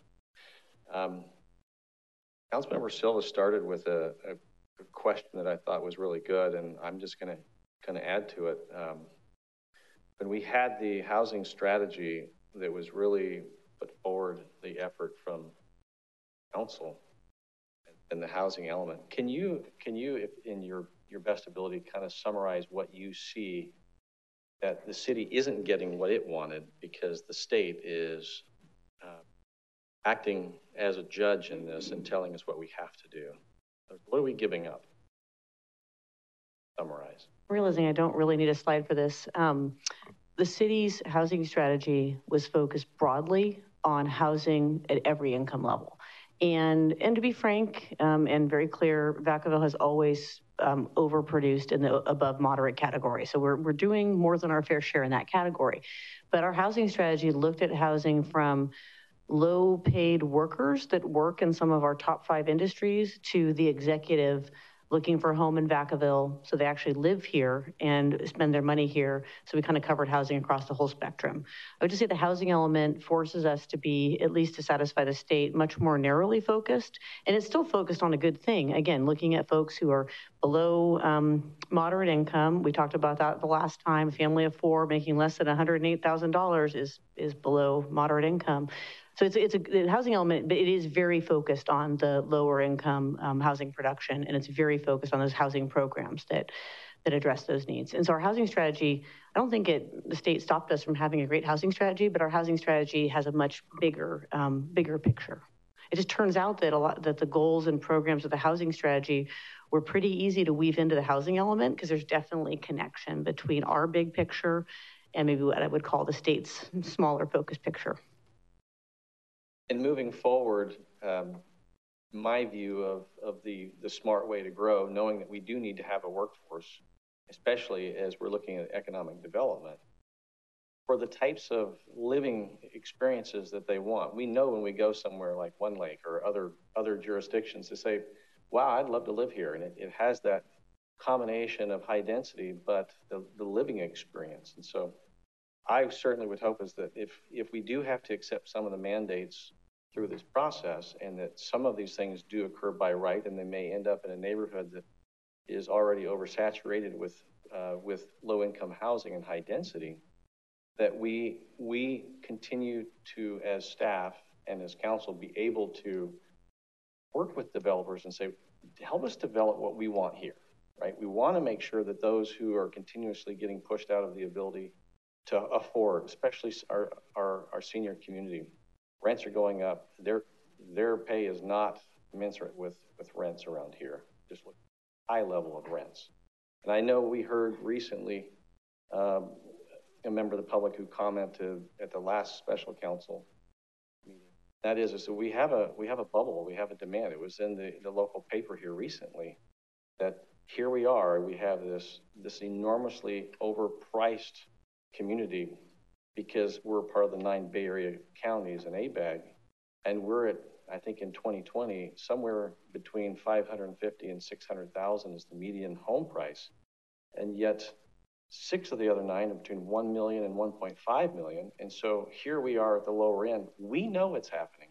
The Bay Area moved here and they continue to move here. And so I do, I do see that this, from the state's perspective, and we know that we need to uh, support housing uh, for all so that people who want to live here can and provide quality.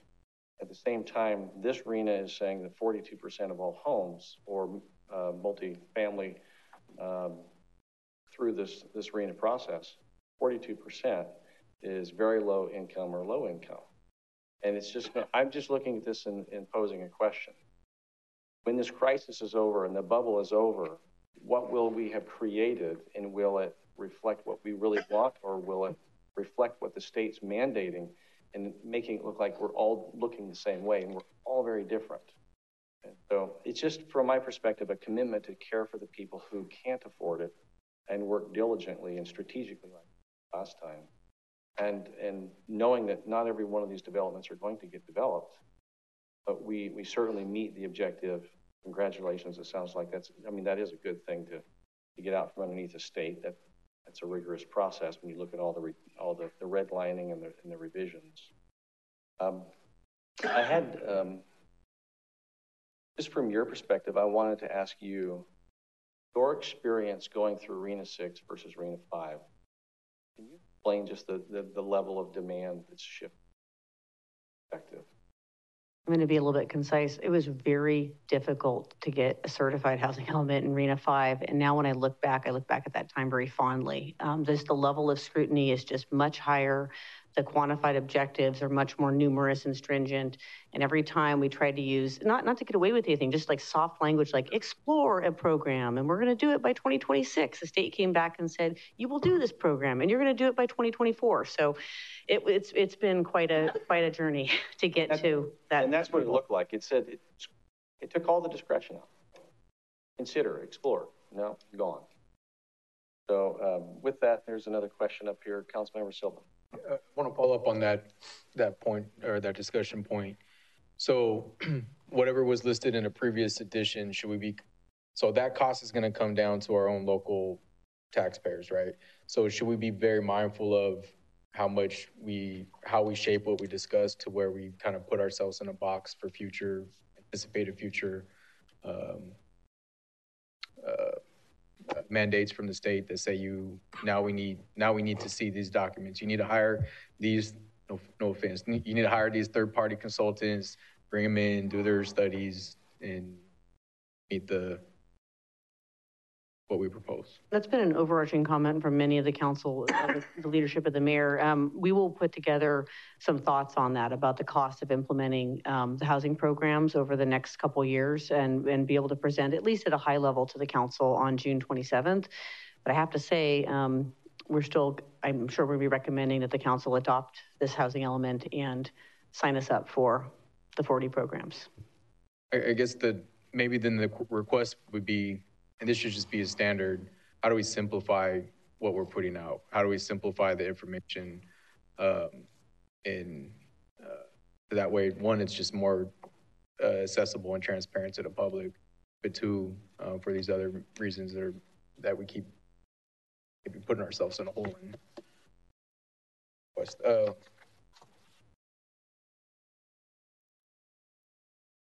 just uh, one last uh, um, this is my last question. Is there any other density um, triggers? In other words, this goes to 30, but in in the lengthy document, there there were times when it referenced you know upwards of 40 or 100. Can you explain what that is? Uh, yes, with the adoption of our downtown specific plan, we have sites that, as I recall, the upper limit is 65 units to the acre. Um, it, in my professional experience, many, several of these sites don't really lend themselves to that high level of density, but that's why there's a range. And in the downtown's a broad range. It's 18 units to the acre to 65 units to the acre on many of those sites. So it gives flexibility for someone, as I think Councilmember Ritchie was saying, they're trying to make a project work, they're trying to do a variety of income levels. There is a theoretical project that could be quite dense, but that theoretical project will also go through a development review process.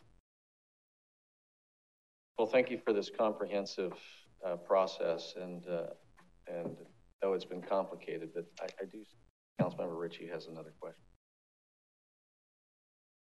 Come on, I'm gonna try. I'm gonna try this. Okay, better. Um, thanks so much. I, I, thank you, thank you, Mayor Car- Carli. Um, what you said, it's, it spurred the call we had last week. It kind of ties right into the density, and I just want to kind of put it in perspective. Um, Vacaville is not unique. Like we are facing across the nation, mostly California, or the whole nation, a phenomenon. It's a financial phenomenon to where it's called a lockdown. We have a supply and demand scarcity problem, not because we're not building, it's because you have the cost of funds. It's creating the fact that we have 79 units in Vacaville that for sale. The average is 250. Is that a fact that we just destroyed houses or we didn't build them? No. It's what's happening all throughout America. Jerome Powell bought an immense amount of mortgage-backed securities and treasuries. He brought down the mortgage rates to a point where we have an exorbitant amount of Californians and Vacaville residents that have rates in the twos and threes. They are not moving. They're staying still.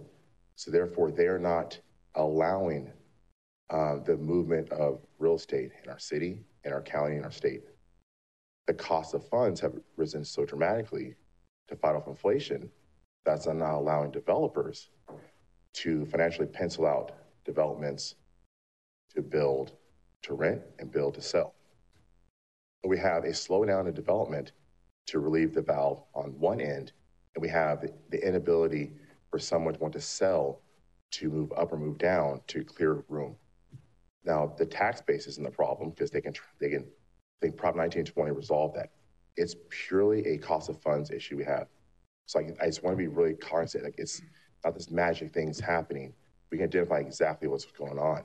So it's we can do all this homework, all these all the studies and and why and get ready for diversification, but until it pencils out and individuals have the right to stay or move, we can't force someone to sell.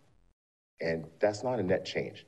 If someone in Vacaville moves from one house to another neighborhood, we're not that's not creation, that's just movement. So we need to allow for the markets and economy to come down to motivate developers to want to add inventory to allow them to exit to attain a new home and let someone else come into their existing home. It's like it's it's it's a phenomenon that can be explained. It's it's so it's, it's not this frustrating thing, I think for, for me, hopefully everybody else, but there's certain things we can't control. Like I don't want to get in a frustrated fight or trying to squeeze blood out of a turnip. Like there's certain things we cannot do and we cannot affect. So I think we should really plan with objective standards to make sure when it comes back down, we are lined up in the city of Vacaville so there are people understand the diminishing power we have at this local level. We can grab hold to make sure that these developments will adhere to the values and desires that our residents want. But once the cost of funds goes down, they're going to build. because They want to make money. And we got to make sure the product that comes to us is what we want. But I just, I want to, I just want to put that out there. It's the demand issue is not this mysterious thing. It's just, it's just the cost of funds is really out of whack. Thank you. And uh, with that, just I want to say thank you for um, taking on all these questions. And Mr. City Manager. Thank you, Mr. Mayor. Um, I appreciate the opportunity to just throw in a quick comment. So as someone who, in, in my 35 year career, um, I've been directly involved or directly responsible for uh, three housing elements. And I got to tell you that um, in checking in regularly with uh, Ms. Morris and Ms. Cantu uh, about this particular topic, uh, things have changed dramatically. It, it, it, I can't believe the level of, of scrutiny that is um, the state has put on us. And you're feeling that pinch in a variety of different ways on everything related to housing. And so, first of all, I just want to acknowledge Ms. Morris and Ms. Cantu and their incredible staffs that have been working on this. It is a big chore. And as we pointed out to, to you several times tonight, there's a lot more work to be done. And I also want to acknowledge Ginny and her work. She and I actually worked together on housing element in another jurisdiction. She is very talented and, and one of the best out there on this subject. And so Um, I, I think the work that you see before you is, is excellent work, and we're trying to make the best of the situation that we have. And to the gentleman's comments about our staff, yes, we do have very talented staff, and I will just tell you all that, not just from a technical standpoint, but also from a caring and passionate standpoint. They truly care, the entire, both of those departments truly care about um, housing for this community. And so to Councilman Silva's point about making it easy and getting the word out there, I'm confident that, you know, both departments are, have that at heart and, and in mind um, moving forward. Um, I'd also like to compliment the council. I've worked with many councils on this subject that had much more experience up there at the dais than this group has combined and struggled with this particular subject when it was much simpler, where it was just, yeah, you know, kind of do this, kind of do that. And the topics that you're having to wrestle with are extremely challenging and difficult. Um, and the questions that you've asked tonight show me that you, you, you're getting it and you're asking the right stuff to prepare, us going forward with these challenges. Um, I will just say that, you know, with regards to some of the things that you're talking about, like senior housing and everything, we do have more conversation coming on that because as was pointed out several times tonight, we do not build housing. Um, the market does that. And so if we want something to come, much like we're doing in our non-residential sector, we're going after bio and advanced manufacturing with strategies. We're gonna have to do the same thing for residential product types. And that's where you're gonna get into the discussion about inclusionary and incentivizing and those kinds of things. So if the council's wanting a particular type of product, residential product, we're going to have to have that conversation to make that happen. But um, again, I just wanted to compliment our staff and the council. This is a hard topic.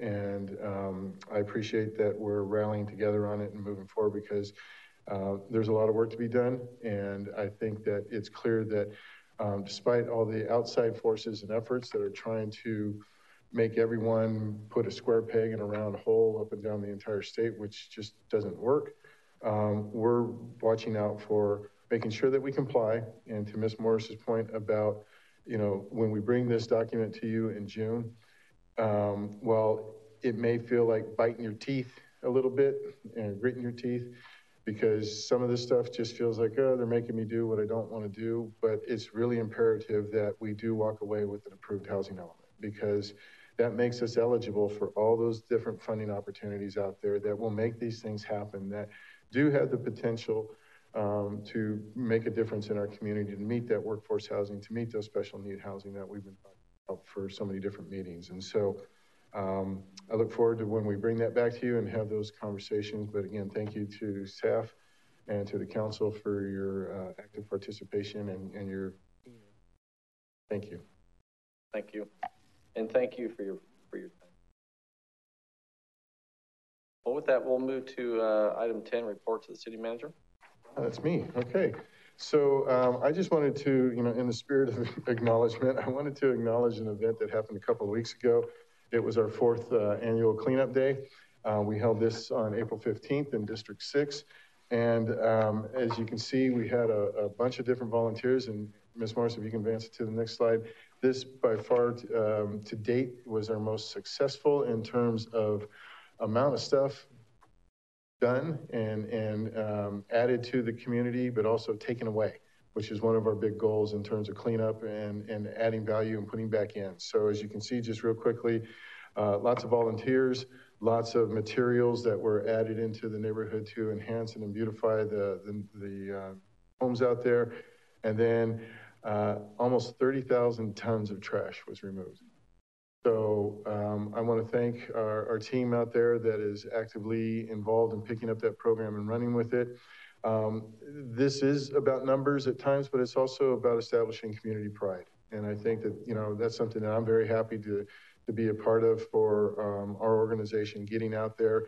It's part of our COV Connect program that we created, you know, coming out of the pandemic to show the community that we are here we are listening. We are part of you. We are part of the neighborhoods, and we're giving our sweat, equity and our resources, financial as well, um, to invest in improving the neighborhoods. And so I want to thank everybody out there that participated, not only just from the city, but those volunteers who came out from your groups and just individuals and some of the council members. Thank you, um, whether you were at this one or at others. Again, this was number four. Um, we're doing two a year, so if you missed this one, we'll have another opportunity later this year for you to join us. So thank everybody there. And secondly, uh, although I don't have a slide for it, and I apologize for missing, um, the events took me away from it, but I understand that uh, this weekend's VacaCon was a huge success. I can't tell you how many compliments I heard about that uh, event. It continues to grow and grow and bring more people from out of the area, in the area, to just a very exciting event uh, that is putting Vacaville on the map. And um, we look forward to next year's and your continued support, Council. We thank you very much for, for both of your both your support for both of those events. So with that, I'll just say thank you. Thank you. Um, want to comment on that? Um, okay, I'm going to Councilmember Chapman wanted to make Thank a comment. you. I, I need to apologize. I had signed up to be at the citywide cleanup the, that day. Yep. And um, I have to share this. It was on my calendar. However, I thought it was our vice mayor's um, day. And so I had an engagement earlier that morning. And then when I got out of there, I called Vice Mayor Wylie, uh, got her machine, and I left the message Where are you? Where are you right now? And since she didn't answer, I called another lady that I knew would be in attendance. And uh, she said, Sarah, wrong day. I was so, so ashamed. I mean, so I apologize. P- please tell Jill, uh, I promised to be at the next one. It was on my calendar, and I actually, I, she's my witness. She can verify that I called and left a message for her. Where are you? I'm coming. I'm on my way. Didn't get an answer. However, uh, thank you for the update this evening, and I will share that over the weekend I was able to, or I judged at VacaCon, and that was that was exciting. It really was well attended, and so if you need me again, just give me a ring. Thank you. Oh yes, um, this is a. We're, we're, not even moving down for uh, reports on the city council because this is a good topic. Um, Councilmember Stockton. Is uh, council comments correct? Yeah, we're moving to council comments. I just want to make sure I was in the right uh, spot. Um, I, I, had the pleasure to attend the COV event. I have to tell you, that was one of the best We Are Vacaville moments that I've experienced on the council. Our staff is so incredible. I, so many people that are sitting in the audience right now were out there shoveling that rock, building fences, talking to neighbors, throwing stuff away.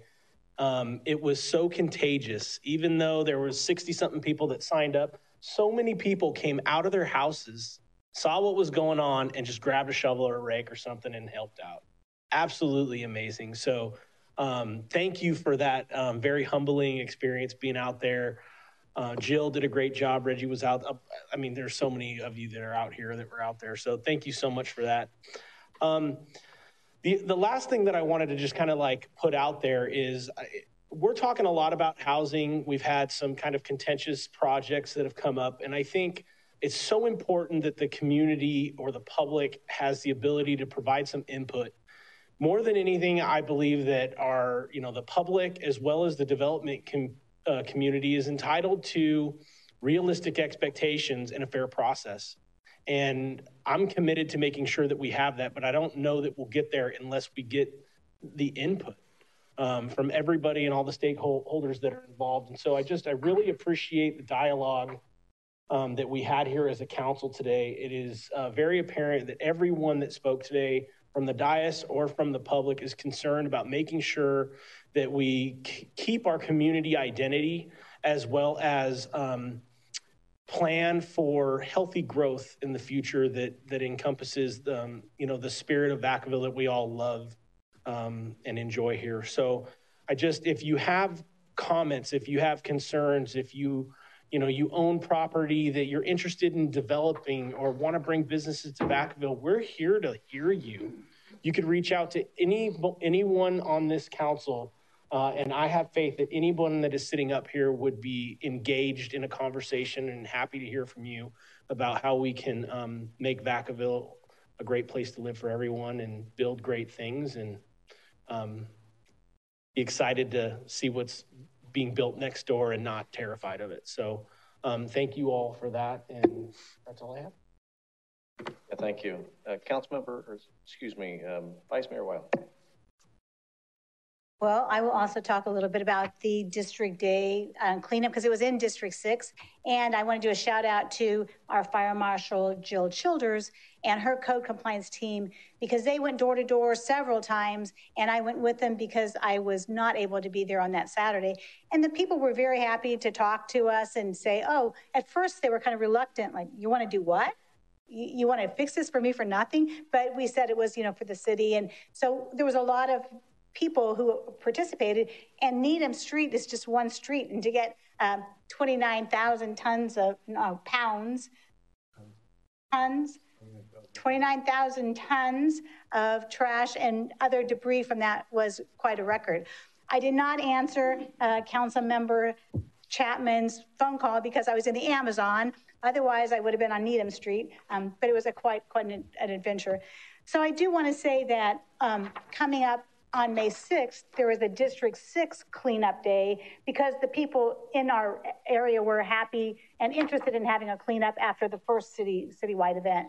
So if anyone has two hours to give on Saturday, May 6th, you can see me about volunteering. And we'll have five different debris bins across District 6, and neighbors can bring things. And last year we had a very successful day as well.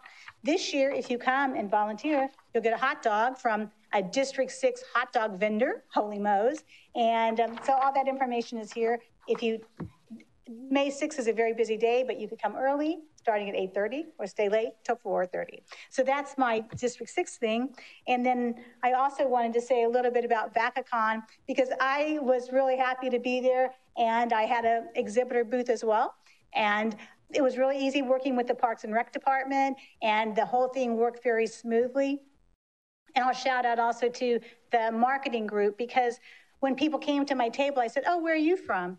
Oakland. Oh, where are you from? Napa. Where are you from? Sacramento. Where are you from? Fairfield. Where are you from? Vacaville. I said, Oh, you're from Vacaville. So uh, there were a lot of people that came, and everyone was excited to be there and was having a great time. And there was a wide variety of events there for people. So a great event to uh, Director Hubbard and the rest of your team.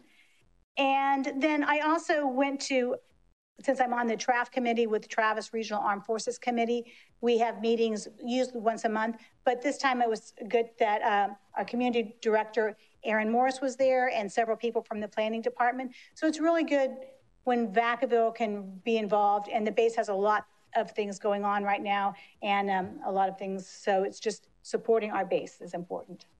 It's mine. Thank you. Councilmember Silva. Thank you. Um, so, uh, just kind of recapping, uh, a few weeks ago, there was a, I attended a, a, uh, a jazz festival, a USO fundraiser at Jepson. Um, there was one, uh, trumpet, trumpeter, trumpeter, uh, that was pretty phenomenal, Shepard. So I just want to, I let, let him know that I see that, I see a lot of potential in him. So I keep it up. Um, and, uh, kind of beyond that, in the jazz festival, uh, we'll be kick, we'll be going again uh, later on this year. Um, and then uh, just this more more so for the council members. Uh, they had asked, you know, asked for you know some help with the funding for that. Um, but I, um, I'm going to suggest to them to reach out to all of us. Uh, one of the great things about the Jazz Festival, kind of similar to the same concept, is that it does bring a lot of folks uh, from around the entire region. Um, it also helps honor our uh, veterans and current active uh, military members um, it also allows opportunity for youth um, to develop uh, and foster that that particular that art, right? Uh, music as an art. So seeing the dedication that it takes uh, for individuals to play instruments is pretty. Um, you know, I, I, see a lot of work ethic in there that I personally value, and um, just kind of putting that out there. But uh, either way, just for us to attend, I, I think they would all appreciate it. Um, today, uh, actually, Easterly toward the Easterly water wastewater treatment facility. And uh, that place is, it's always amazing. I did want to extend, and this maybe more so for the council, uh, one of the comments that was made, and, and they, didn't, they didn't know my capacity or when I was there as a professor, but uh, they mentioned that how, supposedly, um, they, they mentioned that uh, how appreciative they were of ours, of our city, uh, past councils that invested in the infrastructure that has there. Um, and their experience working here compared to other wastewater treatment facilities uh, in itself was um, uh, they can definitely tell the quality the quality of difference in that, and I, know that also helps protect the surrounding residents in that area. So um, uh, I really enjoyed that, just learning how how the process works and seeing how particularly how microbes are involved in all of that. Um, so I just want to also thank the staff for their time, uh, you know, educating the future workforce on what they provide and the service they provide. Uh, tomorrow morning, 8.30 at the Ulatis uh, Community Center, uh, we'll have a listening session. It's focused for focused on small businesses. So all small business owners, representatives are welcome. It's open to the public, so really anybody can come. Um, I know we're limited on on electeds that can attend, but uh, that's really just centered on understanding the challenges that small business owners have had and what opportunities that exist. And so uh, happy to report back what what comes of that next time around. Sunday, the April 30th from 1 to 4 p.m. is the third annual BU event. Um, so this is something that was uh, organically uh, created uh, three years ago uh, to focus on bringing together uh, folks with different unique needs uh, or quote unquote special needs. it'll be the first event, I believe, at the BU Park. Um, a lot of folks expecting to come out. Um, I do. I, I, did hear some comments publicly about concerns about um, that particular uh, park and other kids, uh, kind of um, maybe limiting the access to those who who it was designed for. So I'll be kind of curious to see how that goes on. But this is really my plea uh, to all of us as individuals, and my plea to the community, uh, particularly parents, uh, to please be mindful and respectful um, and educate our kids uh, of, of the impact that we have and the choices that we make and, and how that impacts or can restrict the ability for other kids to enjoy something that uh, they haven't always had access to. So uh, as much as I think we can come together as a community and, and um, help each other be aware of uh, our choices and the impact it has on others, I, I think uh, we can all appreciate that. Thank you. Councilmember Ritchie.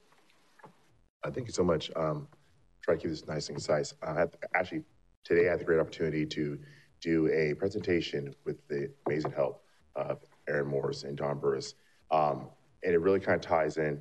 It was to a large group that was uh, real estate professionals here in Vacaville, trying to educate them on really trying to bring a large portion of our community to understand the heavy lift that the city staff has when it comes to developing housing element. What is housing element? How it incorporates the city? What is the general plan? What's the specific plan? And how it all comes together? So therefore, these aha moments, people have to understanding that, listen, there's a lot of work. It's not just pots of like a root, something develops a Vacaville. There's so many policy, procedure, and protocol that lead up to that development. It was really good education. The room was dead silent.